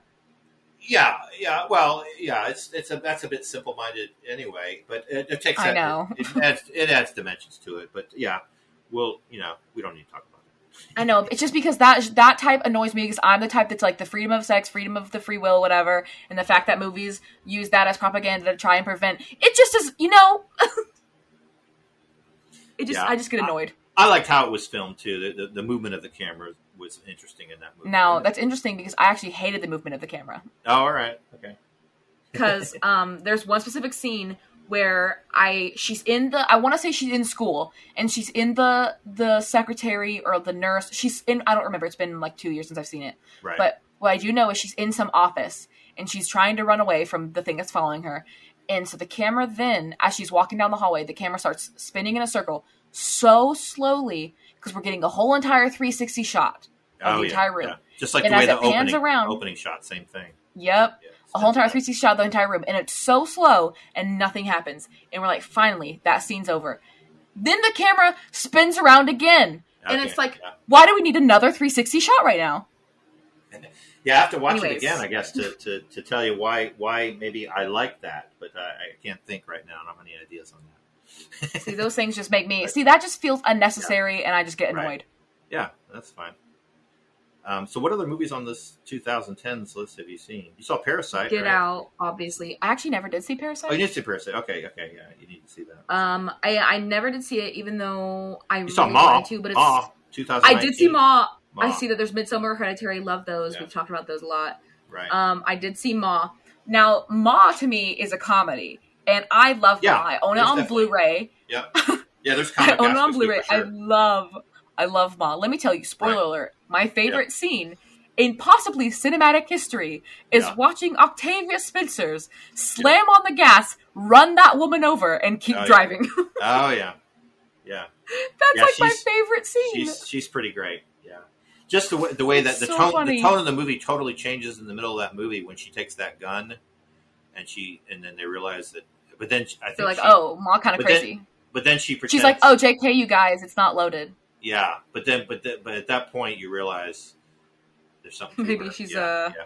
She's a little bit, uh. I actually the, that movie even though i joke about that movie a lot because it's i mean the movie's called ma and it's pretty funny but Yeah. like i will say that movie is really clever because all throughout the entire movie i kind of really pitied her i felt bad for her i was like oh man like honestly get it i was like she's girl bossing her way through this like do what Yeah. you gotta do girl and in Right. the end you're kind of like okay actually maybe she's just like crazy so it was one of those that you kind of were rooting for her most of the time Right. Yeah, yeah, oh, yeah, yeah. She was crazy, yet, yet she was basically, uh, say, the protagonist. You know. Well, because everybody was yeah. so mean to her. Right. She was having she was just in she was having her Joker era. Like she was going through her her villain character arc. Right. Yep. Yep. yeah. So okay. So I mean, we're pretty much up at the modern era now. I mentioned there's been a bunch of international horror, but It's uh, taken us um two hours and about, about forty minutes. Yeah, and you know we could skip all the stuff that I have about all those other movies because we talked about them: uh, Carrie, Nightmare on Elm Street, uh, Friday the Thirteenth, Halloween, Psycho. Um, Well, we I kind of wanted to do it like that. we could talk about Psycho a little bit, but uh, a little bit more. I just wanted to say with Psycho, it, it's essentially invented so many things, you know, that are that You know, are it was the first movie to show a toilet. first movie to show a toilet. Uh, the, the shower the shower scene is the most influential movie scene of any genre anywhere. Basically, any thriller or any horror movie, especially, essentially has to show, uh, you know, pretty much a, a girl in the bathroom, not necessarily taking a shower, but most of the time, and they even show a lot of, time, a lot of times in a scene, they'll show the water coming out of the, you know, the stream of water, you know, coming out Going down the drain. Oh yeah, just that. Before, like, like I said before that, there was never a toilet shown. I don't think there was really ever a woman shown in the bathroom before 1960. Probably not. No, because it wasn't it wasn't nice or kind to have on film. No, no, and just the whole idea of voyeurism, the fact that there was a peephole, you know, that, that Norman Bates was looking through. I mean, that movie was so um, so many taboos that were broken in that movie. I mean, you know, well, killing the heroine in the first half of the film that was never done. Janet Leigh, you know, who's the mother of Jamie Lee. Curtis. Jamie Lee Curtis, who I love. which is so cool that their careers kind of sort of intertwined there with being both being kind of scream queens, so to speak. Um, did Um, you know that actually in the show Scream Queens, Jamie Lee Curtis um, was they like did a scene to pay tribute to um, her mother. Oh, okay. Oh, okay. Cool. Yeah, Jamie Lee Curtis was like a writer and stuff for it, stuff like that. Yeah. I need to see that. Um, I've never watched Scream Queens. I just know that they did a tribute because Jamie Lee Curtis was heavily involved in the creation of Scream Queens. So okay. Scream Yeah. Queens, so they Right, did a right, tribute right. to uh, her mother. Yeah. Yeah, and the whole shower scene in general, how it's shot with I don't know how many shots it is, like fifty two shots or something. But you know, It's a blade a blade is never going into skin. You know, like but when critics saw that and when audiences saw that, they swore that they saw the blade literally cutting her skin. And of course, know, th- there was none of that, but uh, just the way it was put together, you know. Um, uh, and then you know the transvestize transvestism and sex and voyeurism and all the sexual crazy things that were in that movie. Oedipus complex, you know, the idea of that goes back, but I, I think it's touched on in Freud. You know, the desire to sleep with your mother and kill your father. You know, God. I mean, I don't, I don't know if in the Bates Motel series they, because I know they, I think I've only seen the first episode of Bates Motel, but uh, I think I've, I've not show- seen any of it. yeah, I've heard the show is really good. And The first episode was pretty interesting. I remember watching. Um, I don't know if the hint is that he killed his father or not, but maybe. I don't know. But uh, I, actually, I don't even know how his mother died. I don't remember if they. I mean, his mother was still in the house. I'm, I'm, I'm now I'm ruining Psycho. It's 70 years old. I think we're allowed to. Right? Spoiler alert: Psycho. The dead mother is in the house. You know. I mean, house- isn't it? Isn't she like a skeleton? I don't know. She's a skeleton. Yeah, yeah. Yeah, So he dresses up like her, uh, like he, he Mhm. remembers. Yeah. So, but that that yeah, that was never done. You know, not that I said, not that any a movie necessarily a seventy year old movie. You look back and you give bonus points to it just because of that, but still, seventy years later, that movie is still pretty shocking. I think. You know, it's it's still pretty intense. I mean, I honestly enjoyed watching it. I liked it. Yeah, yeah. So, uh, anyway, Psycho. And I remember my in my University of Florida, my freshman film class, understanding film. The literally, I remember my film professor saying, "Since now, now, 1960, and that was 1983. So that was only 23 years. So from for the from 1960 when Psycho came out to when I heard my film professor say that in 1983, that was only 23 years that have passed. And he said." After 1960, every single horror movie has had a, sh- a shower scene, and that was kind of surprising to me. But I think it's still Oh. true today. It's still true today, like 30, Is that 38, true? 38 years later. I think every every sort of not necessarily a monster movie like Godzilla and King Kong would be considered. Okay, well, Blair Witch Project doesn't have a bathroom scene. Okay, no, yes, it does. Blair Witch has a bathroom scene in the beginning. Now, I don't think the girl's taking a shower, but they're getting ready in the bathroom and stuff. Yep, it has a shower scene. Uh, not a shower scene. It has a bathroom scene. Yeah, so even even the Blair Witch has it. I mean, it's not her taking a shower, but yeah. Um, but yeah, the use of mirrors in that movie, and there's uh, so many things in that in, that, in Psycho became sort of iconic as as s- symbols in in future horror movies. Mirrors, um, doorways, staircases. You know, staircases. It seems like every house in a horror movie is a two story house. They're right. I think of think of any house in any horror movie. It's a two story house because you got to have that staircase. You know. Well, so yeah, I mean, there's probably I think you're, you're but- right. but the staircase has just become iconic with the upstairs and the downstairs. Usually, usually, kind of you're safer downstairs. Upstairs is where the bad things happen. You know, just that whole Yeah, but yet every time some there's like a monster or something that breaks into the house, the person runs upstairs. runs upstairs to be safe. That's true, but then the monster ends up getting up there. Well, obviously because Yeah. then they're just trapped. I'm like, you're Yeah, stupid every time. yeah, they're trapped. Yeah, I mean, yeah, that's true. I guess there's a lot of movies where sort of the bad stuff is happening upstairs, but then also the bad the upstairs is looked at as oh, that's my safety. I can go upstairs and escape. But then you have you'd have to remove the stairs once you went upstairs because the killer's coming right up those stairs after you. You know. Yep, So, anyways, gets um, him every time. But yeah, we've talked about Halloween, Halloween, the opening of Halloween. We talked about Friday the Thirteenth. I won't give it I away. actually saw the Halloween 2018 in 2018. That was the first one I ever saw, and then Oh. just a couple of weeks ago, I watched Halloween. Uh, Oh, yeah. 1978. I saw Halloween the 2018 one in the theater. I thought it was actually one of the best ones. I thought it was really good. I liked it. Yeah, it, yeah, it's very intense, very well done. You wouldn't think the seventh or eighth Halloween movie would be that good, but it was. It That was one of the first horror movies I saw. Was um, Addie Okay. Light was you know Addie Oh. Light from Oh, yeah. Florida. Yeah, She yeah, was up here for the summer, um, like for a couple weeks, and she was she likes horror movies and she wanted to watch it with me, so we did. Oh wow! Shout out So to got- her. She does not listen. I know she does not listen to this podcast, but Well, we'll I know to, that we'll get her to now. people people that she knows because I think Emma Simons listens, so that's like the Yeah, one yeah. consistent listener. Right there, you go. yeah. Um, that's cool. So yeah, Halloween 2018. Yeah, I thought that was real good. Um, and then we talked about all these other ones that I've listed here. Babadook. We talked Blair Witch. So we covered it all. So okay. So now I'm sure you're going to break this up, but uh, well, I think this is it's it, this is like we uh, we like look what we did, man. We like did that. yeah, yeah, yeah. And we covered everything that pretty much was on my paper. I mean, eh, you know, it, not every single detail, but I even talked about Carol Clover. And well, at this point, we, we could talk about a Quiet Place, Quiet Place Part Two. But we, there's going to be a new Halloween movie that's coming out in October. We can just talk about, you know, it doesn't really matter. We can just talk about whatever we want, whenever we want. okay, um, I don't know. sounds- that sounds- I that's good. yeah, because like this is this is like long. Yeah, okay. Let's just end it, and then we'll. we'll I, I would like to cover Quiet Place, Quiet Place Part Two, but we can do that um, I do Yeah. too. in October. Um, but there's also always stuff we can talk about. And then once I watch The Craft, which is another horror movie. okay, so um, I'll make sure I watch. The Craft is. Yes, I don't think I've ever seen it, so I'll watch it. I'll It's it just too. like women who are witches and they just like do stuff. yeah, yeah, yeah. I, I remember the uh, I remember the movie, but I don't know if I've ever seen it. So also watch Jennifer's Body and let me know. okay, there you go. yeah, there's other Yeah. ones. Yeah, and you need to and go ahead and finish Friday the Thirteenth too. I will. You know what? Maybe I'll also finish that today, and then by the time we record, then I can tell you that I can finish it because I'll finish that. I promise because I only have like 45 minutes left in it, so I could finish that honestly, like while I'm eating food today.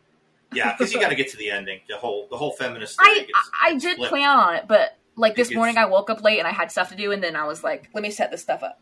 But do we need we need an intro? Thank you guys for listening, or outro. I mean, thank you guys for uh listening to the podcast. This is an episode where we talk about horror movies, obviously, yeah, we're gonna do this as a multi-part. Uh, multi-part yep. episode. This one that we're recording right now will be split up into multiple, so you might hear this in the first one. I'm not really sure. Um, We, we can say, and this is the end of part one of yeah, let's do some sound bites.